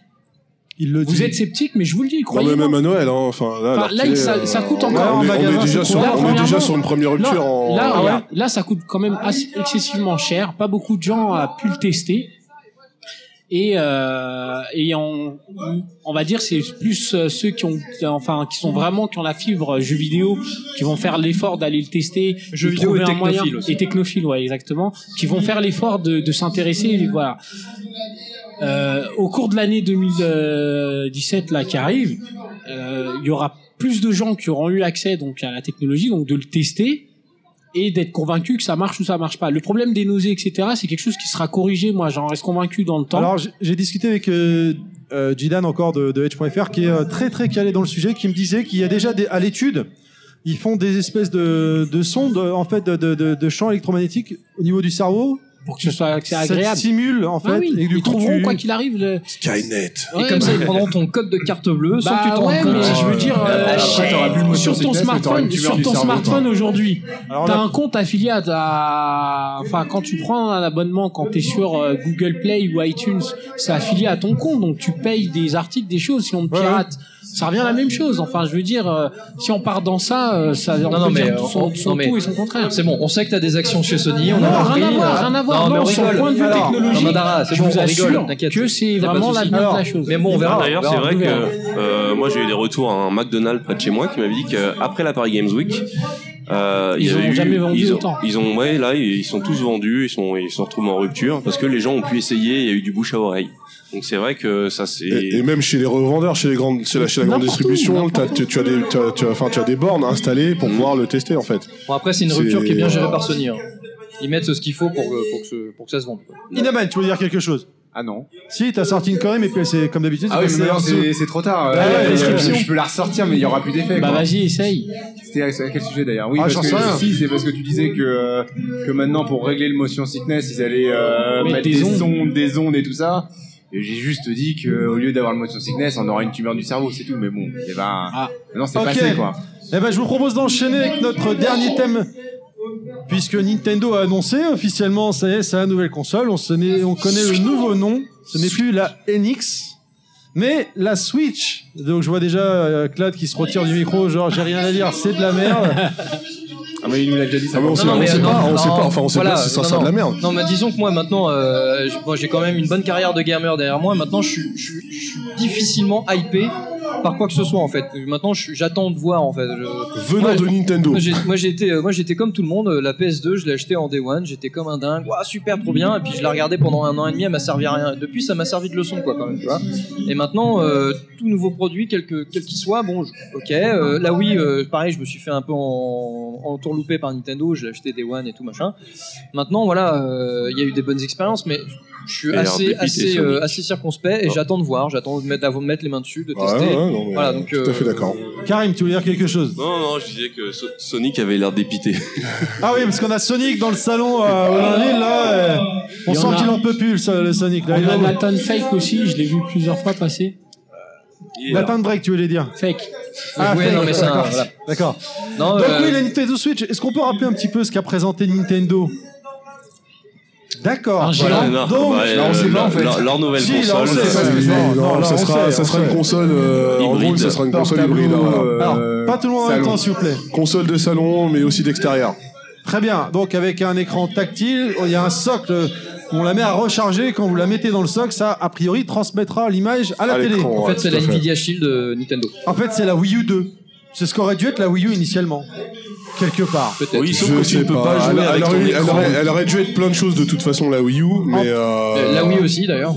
Euh, oui. Moi, ce qui m'inquiète, c'est que quand même, quand vous lisez un peu sur Internet, les forums, les sites spécialisés et tout, ils parlent déjà qu'ils sont assez sceptiques de la capacité technique de la machine. c'est pas, c'est pas leur but à Nintendo. Enfin, faut que les gens ils Voilà, arrêtent de. voilà. Eh, je veux pas dire, en une génération, ils, ils sortent deux consoles maintenant. Et alors Wii U et, euh, et Switch. Là où, bah ouais, mais avant, avant, t'as acheté une console, t'as été- t'étais tranquille pour Ouais, 6 non, ans, mais 10 faut pas, faut pas attendre Nintendo là-dessus. Après, faut, faut c'est surtout après au niveau, euh, au niveau for- format de jeu, faut qu'il y ait une certaine quantité de jeux, pas se retrouver, euh, voilà, sur une génération de consoles comme la Wii, comme la Wii U, où tu regardes ton catalogue de jeux et puis tu te rends compte que t'as acheté 4 jeux en, bah, en 5 ans, du coup, en 5 ans du réduit d'une Oh console. non, non, moi j'en ai acheté un peu plus quand même. hein. Donc, euh, Ouais, mais Est-ce toi, que t'achètes tu- tout, c'est pas pareil. Est-ce que tu joues à tout? Ou tous t'ont convaincu? Bah sur Wii U, euh, Oui. oui quand même, ouais. gl- Globalement, franchement, j'ai acheté, une, j'ai dois avoir une quinzaine, vingtaine de jeux. euh, Il y en a très peu qui m'ont déçu, quoi. Euh, j'ai adoré Pikmin 3, j'ai adoré Zombie U, j'ai adoré Mario 3D World, j'ai adoré euh, qu'est-ce que j'ai d'autre euh, J'étais un peu déçu de Donkey Kong Tropical Splatoon. Freeze, j'ai adoré Splatoon. Wonder euh, 101. Wonder 100, c'est une boucherie. Euh, Bayonetta, c'est sympa. Euh, non, je sais plus ce que j'ai d'autre. Euh, Resident Evil Révélation 1, j'ai bien aimé. Euh, Ah, ça rime pas, ça. Mais toi, tu restes sur quoi euh, sur, euh, sur Quel est ton sentiment sur la Wii U en fait La Wii U, c'est un gâchis. C'est un gâchis parce que même Nintendo n'était même pas capable de se servir de leur propre manette. Alors qu'en général, c'est eux qui montrent aux autres comment sert sa manette. Et là, ça a été Ubisoft avec Zombie U qui pour moi est la meilleure expérience de jeu sur euh, Ça et Rayman. U et Rayman Legend. Après Rayman, je leur en veux pour Rayman parce que Ubisoft a déclaré euh, a retardé le lancement pour après le, le- le faire finalement retarder encore pour que ce soit un jeu multi-support. Et je pense que ça n'a pas aidé euh, parce que à l'époque quand ils avaient présenté la Wii U avec Rayman Legend, tout le monde était comme des dingues quoi. Ah, mais ça aurait pas sauvé la console. Peut-être, Ouais, mais ça c'est leur a sûr. aidé. Mais le jeu reste très bien, Rayman. Non, Et non, mais clairement. la- du gamepad est très très bien. mais euh, Maintenant, voilà. revenons sur la Switch. Moi, Ouais, j'ai. moi, je, une moi, ouais, pardon, Alors. excuse-moi. Vas-y, je t'en prie, Karim. Vas-y, Karim. J'ai plus de casque. Il a plus de casque. Il a plus de casque. Yoshi, on t'écoute. Non, Big non, moi, Yoshi. je, non, enfin, moi, moi, je les compare souvent à des constructeurs de voitures Nintendo, en disant que voilà, enfin, ils vont te sortir une nouvelle voiture, mais il n'y a pas l'essence qui va avec. Là, c'est exactement ce qui se passe sur leur génération. Non, mais c'est vrai. Ce que je veux dire, là, je suis sûr que moi, la, la, la, la Nintendo Switch, je demande qu'à être agréablement surpris. Hein. Maintenant, moi, la Nintendo Switch, je la sens comme, euh, bah, comme une Wii U, où voilà, ça va être intéressant, euh, pas forcément graphiquement, mais technologiquement, avec euh, voilà un système portatif et tout ça. C'est, enfin, mais il y aura pas de jeu. En plus, euh, je veux pas dire, mais ils ont annoncé, donc on, a, on pouvait voir une vidéo de Skyrim. Ça a été en démenti. Fait, Bethesda a dit que. Euh, Alors que, Euh, alors non, oui et non. Alors ils vont effectivement travailler avec Nintendo sur des projets, euh, voilà, sur Ouais, des, pas sur des Skyrim. jeux, mais ça sera peut-être pas Skyrim effectivement. Et en plus, quand vous faites pause sur la vidéo, quand vous regardez, vous vous rendez compte que le- quand il est en train de jouer dans la rue, c'est une image qui a été calquée sur la manette, parce qu'elle déborde. Ouais, mais ça c'est le, mais moi ce que je me, la question que je me pose, c'est sur des jeux, sur les jeux qui présentent sur ce fameux écran, comme sur Wii, bah, disons, on a des jeux Wii U, bah ils montrent Splatoon, on a également un NBA 2K, mais comment on y joue sans analogique? Parce qu'en fait, les manettes qui sont détachables, Les en fait, il y a, c'est une toute petite manette, euh, il y a pas de stick Ouais, mais il y aura plein d'accessoires. Il y a un Euh, stick sur chaque manette. Il y a un stick et les non, quatre non, non, boutons. euh, oui, ça c'est sur la manette, euh, oui, ça c'est sur la version grosse, mais la version portative que Yoshi dit, il y a En pas fait, de stick. il y a pas c'est- de, il y a pas de stick C'est une sur les toute petites petite manettes. Wiimote, quoi. C'est pas des sticks. Moi, il me semble que c'est euh, stick, stick et trois quatre boutons et Non, non, une non, croix. non. T'as ça, mais t'as pas que ça, t'as aussi les. Joy-Con. Joy-Con, voilà. Ouais. Euh, non, moi la question que je me pose c'est euh, bah, c'est bien beau d'avoir une console hybride mais c'est deux utilisations différentes. Or là les jeux seront à la fois pour le salon et pour euh, se trimballer dehors. Euh, c'est pas le c'est pas le même type de jeu qu'on utilise dehors et euh, auquel on va jouer sur son salon. Bah, mais bah, l'immersion, quand- effectivement, l'immersion est complètement Ouais, différente. quand- part. euh, Quand on est dehors, euh, moi j'ai pas le temps de jouer à un Final Fantasy voilà, bah, au hasard parce que je joue pas à Final. Fantasy. Maintenant, quelque part, du coup, Nintendo, ils vont avoir leurs équipes pour les jeux portables et leurs équipes pour leurs leurs jeux de salon regroupés en un pour une seule plateforme. Oui, mais une seule plateforme, c'est, pour moi, c'est peut-être, ça paraît être euh, dit comme ça, ça a l'air, ça a l'air super, mais pour moi, c'est deux utilisateurs. Le problème, c'est que s'ils font un jeu qui doit à la, faire, à la fois, à la fois faire salon et portable, c'est deux philosophies qui, sont, Et qui le- sont différentes. Et le problème, c'est que, comme ce que tu dis, euh, Terry, c'est euh, oui, ça convient à Nintendo. Nintendo va sans doute faire ça très bien, mais ça va peut-être pas convenir aux éditeurs tiers, quoi. Et le problème, c'est que Nintendo Ah bah oui, oui. oublie qu'ils sont pas les seuls à faire des jeux, quoi. Alors, heureusement, ils ont plein de licences, ils ont plein de super bons jeux Nintendo, mais ça, ça suffit pas. C'est vraiment très Et- pertinent. Et, ce que et tu le problème, dire, il est là, c'est que effectivement, eux, j'ai pas de souci à me dire que Mario, Mario Kart, etc., ça peut être très bien transposé entre le, salon et le portable. Il y a pas de souci. Mais le reste, des éditeurs tiers, euh, genre Witcher, euh, Call of etc. euh, bah l'expérience est pas du tout la même quand tu joues chez toi, posé, euh, l'ambiance, etc. Et quand tu dans, dans le métro, je sais pas où. Et surtout que les derniers qui ont tenté l'aventure avec eux sur la Wii U ne s'en sont pas remis, en tout cas sur cette partie-là de développement avec eux. Et les autres années, on n'a pas vu de FIFA, ni de Call of, Non, ni d'Assassin's Creed, ni de Non mais euh, le- tous le- les, les, jeux grosses qui étaient lacunes euh, des, des dernières consoles de Nintendo, c'est les tiers. hein. Même sur euh, même sur leur console portable, hein. j'ai vu des interviews d'éditeurs tiers qui disaient mais le problème c'est que sortir un jeu sur une 3DS, ça sert à rien parce que les- Nintendo vampirise les ventes avec leurs propres jeux à eux en fait. Long Faut essayer de trouver un créneau dans l'année où il n'y a pas de jeu Nintendo qui sort à ce moment-là et encore les, les gens ils achètent que ça. Normal, les jeux sont les jeux Nintendo sont excellents sur 3DS la plupart et ils sont très bons. Mais le problème c'est qu'ils sont devenus très bons qu'ils vampirisent eux-mêmes le, le parc installé et, euh, en termes de jeux quoi. Et donc du coup pour un éditeur tiers et à plus forte raison les petits éditeurs, les petits développeurs, c'est difficile d'exister sur une console Nintendo en fait. Surtout surtout quand tu veux taper dans du jeu AAA. Donc après forcément ils se retournent vers des consoles plus, À savoir plus faciles de Ah, développer et, de, et de et de vendre du, du game sur euh, avec des consoles comme la PS4 ou la One quoi. Après, euh, un des, une des choses positives, enfin une des choses positives, pas forcément, mais euh, finalement la console, à part sa portativité, n'a plus de gimmick comme pouvait l'avoir la Wii U ou la euh, ou la Wii avec le motion euh, motion euh, gaming. Donc là, Nintendo, au moins sur leur jeu, ils vont être obligés de se rebaser entièrement sur tout ce qui est gaming, enfin sur sur sur, du jeu pur. Il y aura plus de, de, de bah voilà, vous pouvez utiliser votre manette pour faire canne à pêche. On revient Donc, du gameplay traditionnel. Ouais, voilà, on revient et peut-être que peut-être qu'ils en avaient besoin, donc ce sera peut-être positif au niveau des jeux au moins. Espérons-le. Après, le problème, c'est qu'on a beaucoup, il y a beaucoup de choses dont on n'a pas d'infos. Euh, Par exemple, l'autonomie. L'autonomie, une fois en mode portable, euh, j'ai peur que ce soit trop, enfin, parce que apparemment l'écran fait du 720p, etc. Enfin, bon, voilà, il faut une bonne autonomie quand même. Euh, les vraies capacités de la console, la mémoire, enfin, il y a prix, le prix, voilà, évidemment, le line-up, hein, parce que Et- même- qu'il y a Zelda, mais à part Ouais, ça, parce que euh, ouais, enfin, les jeux qui sont présentés dessus, donc ouais, effectivement, on, a- on voit Mario Kart, on voit du Splatoon. Après, ce qui sont, ce qui sont sans sous-entendre. Alors le Mario a l'air complètement inédit pour le coup. il a l'air. Euh, Est-ce que ça sous-entendrait qu'il y aurait une, de l'émulation dessus en fait? Bah déjà, euh, quand ils montent Skyrim, et qui est un jeu PS3 3.6, hein, euh, il faut pas l'oublier, euh, c'est une forme d'émulation. Puis c'est pas rassurant pour le côté technique de la machine aussi. Ouais. Grave. Et puis surtout, il y a eu euh, Red Dead Red- euh, Revolver, Redemption 2 qui a été présenté après. Donc moi, la, la Switch, je m'en foutais complètement à un moment. Ah oui, c'est un autre sujet. Mais oui, effectivement. Peut-être sera-t-il proposé sur la Switch. Je voulais, je voulais Ouais. le caser, c'est tout. Je voulais également rappeler que bon là le- la vidéo Nintendo c'était juste pour montrer, euh, ils voulaient se concentrer sur le, le côté euh, dans la rue, dans le dedans quoi. Hein. Ouais, qu'on ait une image, euh, ouais, qu'on ait une Ouais, image sur de leur ce que- côté Switch en fait. Voilà. Tu switch de la Voilà. maison à Ouais. dehors, à Le de dehors à 13 la janvier, maison. ils ont annoncé déjà qu'il y aura une vidéo. où- D'ailleurs, je suis un peu déçu qu'ils annoncent ça que le 13 janvier. Où là, il y aura l'SP de la console, le prix, la date, le line-up, enfin tout. Est-ce que ça aurait pas été mieux juste avant Noël, c'est histoire de dire aux gens gardez vos thunes, n'achetez pas les Non, jeux. parce qu'il y a les étrennes en janvier. Ils pensent Ouais. pas comme ça, mais euh, non, je pense que euh, là ils ont donné une impulsion sur ce que va sur la com qui va sans doute être déployée à partir de l'année prochaine. À trois mois du lancement, bon, moi je trouve ça, enfin je trouve ça justifié que voilà qu'ils essayent de, de, de réunir tous les éléments possibles pour, pour voilà pour euh, pour qu'ils puissent se lancer à partir du mois de janvier et on puisse plus les arrêter jusqu'à ce que jusqu'à ce qu'elles sortent au mois de mars. Voilà, mois de mars, ça est sorti, je- j'allais le dire. Toute dernière question, messieurs, pour vous. À quel prix vous l'achetez Day One? Me dites pas 50 euros, soyez honnêtes. À quel prix on l'achète? En si Day One. en Day One, vous seriez prêt à l'acheter Day One, à quel prix? On oublie le line-up des jeux, on considère qu'il y a des bons jeux. À Moi, quel prix vous êtes prêt à mettre pour l'acheter Day One? Perso, euh, rien, puisque j'achète de console Day One. Je suis un peu comme, euh, comme Clad, je...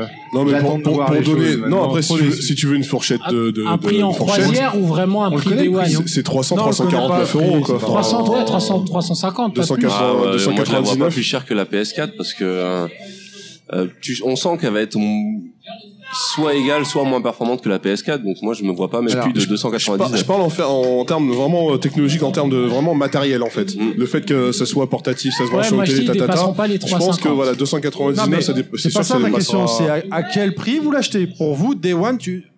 300 euros, Ah, c'est bon, je 300, ouais, je l'achète. l'achète. 250, 300, ouais, euh, je quel est votre prix? euh, 300, ouais, ça va. Madara, 300. Inaman, il veut 300, pas. Moi, 249. 200, 249. 249 pour Karim, Yoshi. Euh, je sais pas. Enfin, c'est vrai que moi, elle m'intéresse dans un premier. Enfin là, tout de suite, elle m'intéresse pas moi la machine. On considère qu'il y a des bons euh, jeux, hein, il y a de line-up. Hein. Il y a le... Ah non, bah de, ouais, 299, ça reste. euh, T'es prêt à les mettre 299. Clad, toi je te demande pas parce que toi on te la donnera. Euh, non. Euh, non, non, mais euh, moi je pense que si on part du principe qu'il y a vraiment des bons jeux, un super line-up, enfin des trucs qui, me- qui me font envie et, et je veux la prendre, ouais, à 300, euh, 300, je la- je la prends. 300, tu la prends? Ouais. Donc, Alors, Inaman, vas-y. tu dire, moi j'ai- j'ai- j'avais vu quelque chose de- comme quoi, on- depuis hier, il y aurait peut-être connaissance du, du prix. Ça s'appelle donc une rumeur. je suis désolé, ça s'appelle Merci, une rumeur. merci, merci. Tu Et il l'a je donne déguisé l'info ou pas en- Donne la rumeur que t'as euh, sur, il l'a bah, déguisé voilà, en... j'ai lu J'ai eu sur un site. connaissance. Oh, sur le site charlatan.org. voilà. Le il y aurait fameux. trois, trois bundles. Un premier à environ 260 dollars, 235 euros, console brute. Donc 249. Un second bundle à, à 270 euros euh, avec un jeu Mario. Et un bundle ultime avec un jeu Zelda et une manette pro. Voilà, à 300 euros. On correct. rappelle que ce n'est que des 200, rumeurs. entre 240 et 300 euros. quoi. Ça reste correct surtout compte tenu de la volonté de Nintendo de pas vraiment être sur le segment des autres euh, constructeurs, d'afficher toujours euh, un prix inférieur ouais, comme euh, par rapport euh, par rapport aux autres. Donc ça reste plutôt ouais, on est dans des fourchettes de prix plutôt respectables. Moi, honnêtement, 300 euros, je l'achète, Day One. Ouais, bah, ouais, bah si il y a des bons jeux, bien sûr. S'il n'y a pas de bons jeux, non. Mais 300 euros, moins de 3, 2,99, je la prends. L'édition ultime, s'il y en a une. Ah ouais, moi j'étais toujours ultime. Je prends jamais l'édition d'entrée. Non, mais en plus, il y a des rumeurs, encore une fois, qui parlent de 2,99 capacité, 8 gigas et 32 ça, et ça, c'est une aberration de recommencer ces conneries, quoi. Mais après, ils vont justifier ça en disant en façade, bah, tu peux ouvrir un cache et foutre une carte mémoire dedans, quoi. Ouais, non, mais bon, je veux dire, merde, putain. C'est abusé, quoi. Euh, qu'est-ce que je voulais venir revenir voir avec vous également? Allez, la PS4 Pro. C'était pas prévu, mais on en parle vite fait, non vous... Euh? C'est, c'est, que dire C'est, c'est imminent. Enfin, il y a déjà tout, enfin, tout a été dit. hein. De toute façon, sur la machine, elle sort la semaine prochaine. euh, Parce que oui, euh, donc on enregistre ce 6 novembre, mais nous il paraîtra dès euh, fin novembre notre podcast. Oui. Bon, elle sera Qui- déjà sortie du coup. Voilà. Com- compte tenu des prétentions de la machine, ce que je trouve assez ironique, c'est que c'est flou en fait. Je trouve la com assez flou. On- Est-ce que c'est pas vraiment la très- première connerie pas de Sony là Le premier pied dans Bah, la... qui se prend dans le tapis On aura la réponse avec C'est, les ventes. Hein. c'est, Ouais. ciblé, hein, de toute façon. Enfin, c'est le, le pan 4K, euh, à mon niveau, oui. Oui, oui, oui. Chez euh, KFC, il y en a beaucoup. Ouais. Ouais. Ouais, Franchement, ouais. chez McDo, aussi. Mais, euh, enfin, euh, ouais, chez la concurrence aussi, quoi. D'accord, ça va être le carton pour vous, c'est le carton de C'est Noël. le, c'est le, c'est le bouche à oreille qui a fait que, en même temps. C'est pas, effectivement, Est-ce c'est que pas, pensez que dans le tas, il y, a euh, des- il y a pas mal de gens qui l'apprennent sans savoir que sur leur télé? Mais oui. Bien sûr. il y aura- pas d'effet. Les gens se sont Bah fait oui. complètement hyper C'est, là-dessus, hein, c'est, c'est sûr. Bah oui, c'est vrai. euh, eux, ils entendent nouvelle PlayStation 4. Ouais. Enfin, c'est tout ce qu'ils entendent, en fait. Bon. Ils, ils entendent Donc le même pro, euh, le, sur le le pro, ouais, ils entendent C'est 5 ça. dans le pro, quoi. Moi, si tu veux, hein, pour, Parce que pour donner une info, c'est on voit là depuis quelques semaines que les ventes de, de PS4, même Slim, etc., euh, ont tendance à freiner. Et donc, on est en train de se dire que ça freine parce que les gens attendent la pro. Moi personnellement, Donc, je la prends euh, la pro. voilà. Maintenant, euh, ce que je trouve un peu Qu'est-ce qu'il y a que tu ne prends pas, toi? Beaucoup de choses. la, la chose que je regrette honnêtement, c'est 1 Tera. Ils auraient pu faire 2 Tera, je trouve. Ouais, mais c'est 1 pour- Tera, c'est rempli- c'est vite rempli et en plus tu, tu peux même pas mettre de disque dur externe comme sur Xbox One. Je sais pas, moi j'ai pas, Un moi j'ai Tera, 500 gigas, j'ai pas de problème, c'est jamais rempli. Mais toi t'as MGS dedans, c'est tout. MGS c'est Uncharted. Eh ben et. Worms. Alors, qu'est-ce que t'attends? Non, non. Non mais voilà, je, moi je trouve 500, euh, 1 Tera, c'est juste. Voilà. Bah Déjà, il faudrait que je vois ce que ça donne vraiment sur une télé 4K, parce qu'en regardant des vidéos sur YouTube, ça n'aide pas. Là, faut que tu gagnes une auto. Donc pour vraiment voir la différence, après, euh, bon, ce qui est bien, c'est qu'elle est pas euh, au niveau du prix, ça va, ils ont pas fait péter. euh, c'est Non, bon, mais je crois que c'est- une volonté de leur part de pas dépasser. Euh, Ils hors pas le choix. bundle, hein. Hors pense que- bundle, la console seule, c'est une volonté de leur part de pas dépasser les 400. Je pense qu'ils avaient pas le choix. Honnêtement, ils avaient pas le choix. C'est vrai Bah, euh, ça me paraît évident. Ils Au-delà de 400 bas, au-delà de 400 E, c'est compliqué de les vendre. Microsoft, ils se sont pété les dents avec la première Xbox One à 500 E, donc. euh, Non, Non. et puis au-delà de ça, c'est si tu fais ça, tu donnes l'image d'une nouvelle console, ce qui est pas, euh, c'est pas une nouvelle console, c'est Ouais. une PS4 Mm. avec des spécificités euh, supérieures, certes, mais c'est pas une nouvelle console. Si tu tapes sur un trop prix, bah là, c'est plus une PS4, c'est une PS5, quoi. C'est c'est ça l'image et le, le, le, C'est le le- message que que tu donnes aux gens, ouais. Comme fait. je l'ai déjà dit dans le dernier podcast, je pense que la PS4 Pro va être au niveau de la mini NES. Hein Quoi Euh, hein La techniquement. Bon, ok, je voulais- j'aurai ma- mon petit jingle moi aussi. Ouais, c'est ouais, bon, voilà, c'est- ouais, là, ouais. Pour terminer, je voudrais juste euh, remercier. euh, alors ça, c'est- c'est c'est moi. Je, me, je, je- remercie quelqu'un parce que à chaque fois qu'on le voit en convention, il, il nous ramène quelque chose gentiment. La dernière Bah, fois, il c'était pour Inaman. La dernière fois, c'était pour Inaman avec cette magnifique voiture euh, de Retour vers le futur Lego. C'est notre, euh, c'est Perchu bien sûr. Et une fois, j'ai discuté avec lui et d'autres, et euh, Lucard et, et d'autres personnes et ouais, je crois sur Mumble. Et je parlais que j'avais envie de m'acheter une enceinte euh, euh, pour la salle de bain. Oui, voilà, je raconte ma vie. Et gentiment, il me fait la surprise parce qu'il travaille de- dans ce milieu-là Oh, de me ramener une magnifique enceinte. Donc euh, merci beaucoup. Bah, au cas Perchu. où, s'il m'entend, j'ai envie de changer de télé pour Ah, mon merci, salon. Il est juste, juste là. là, Merci beaucoup. On, euh, Gwen est venu me voir pour me taper sur les doigts qu'il va falloir s'arrêter. Donc un grand, grand. Est-ce que, excusez-moi avant de fermer, est-ce que vous avez des choses à rajouter, messieurs? Je cherche DuckTales Remaster sur PlayStation 3. Les petites annonces de Level Voilà. Max. D'accord. Mais sinon d'autres choses? Oui, oui, bah moi je cherche toujours des Lego hein, si vous en avez. D'accord. D'autres choses? Non, non, c'est très bien. Non, On a fait le c'est tour. c'est Non, bien, ça va. c'est bien. Parfait. Un grand merci à All Game de nous avoir reçus à nouveau. Level Max sera en pause durant les fêtes de fin d'année, mais, mais, il y a toujours un mais, il y aura des Sandmax pendant notre absence. On se retrouvera donc l'année prochaine, a priori, j'espère, si tout va bien, début, voire mi-février. J'allais vous demander où est-ce qu'on vous retrouve, messieurs, sur Internet, sur Twitter, mais il n'y a que Inaman qui a Twitter, donc Inaman, où est-ce qu'on te retrouve sur Twitter? Bah sur Twitter. Merci, merci beaucoup, Inaman. Euh, moi, je, non, je vais faire une petite promo. Moi, Euh, Ah, c'est l'instant recommandation. Moi, je suis pas sûr. Euh, Je suis pas sûr. euh, je suis pas sur. Twitter, Ah oui, c'est vrai, je suis sur Twitter, mais bon, c'est perso. Euh, mais sinon, oui, j'ai fondé une petite chaîne euh, avec avec ma compagne et Ken Balayette fait partie du projet. Ça s'appelle Zombie the Cat. On réalise des petites des petites pastilles vidéo, des sketchs. Pour l'instant, il y en a qu'un seul. Ça s'appelle Le Médiateur. Donc, cherchez Zombie the Cat. Alors The avec Z E Ou sur notre page Facebook, il et sur euh, voilà sur la page Facebook de Level Max. Putain, j'ai oublié le nom du podcast dans lequel je participe. Euh, vous trouverez les infos. Donc voilà, voilà. Très bien, très bien. Merci Madara d'être venu. Merci à vous. Merci Inaman. Bah, merci à toi. Merci Godclad. Merci Terry. Merci Big Yoshi. Ouais, merci euh, Mini Terry. Merci Karim. Merci Terry. Retrouvez-moi également sur Twitter, Terry underscore level underscore max. N'hésitez pas à réagir à notre podcast, le hashtag les podcasts de Level Max. Suivez-nous également tous ensemble sur Twitter, underscore level max underscore. J'espère. Je vous remercie de nous avoir écoutés, pardon. Merci de nous avoir écoutés. J'espère que vous avez passé un bon moment avec nous. Merci à ceux qui ne nous ont pas écoutés également. Je vous rappelle que nous avons une page Facebook, les podcasts de Level Max, que nous sommes disponibles sur SoundCloud, iTunes et Hard10. N'hésitez pas à vous abonner, partager notre page, partager le nouveau podcast ou encore à vous donner notre retour. Je vous dis pas au mois prochain, je vous dis à l'année prochaine. Salut Joyeux Noël Ouais, bonne année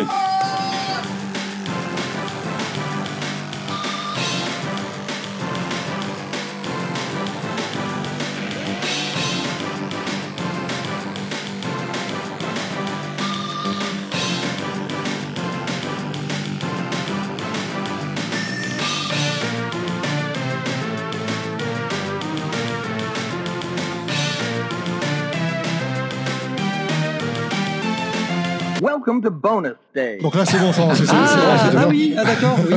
Et, et en fait, on, on dit quoi? Eh ben, j'ai trouvé que Wesker c'était un. Ah, euh, voilà. euh, On aurait dû en parler. Ah, le transistor, ah, ça y est, je passe au flambeau.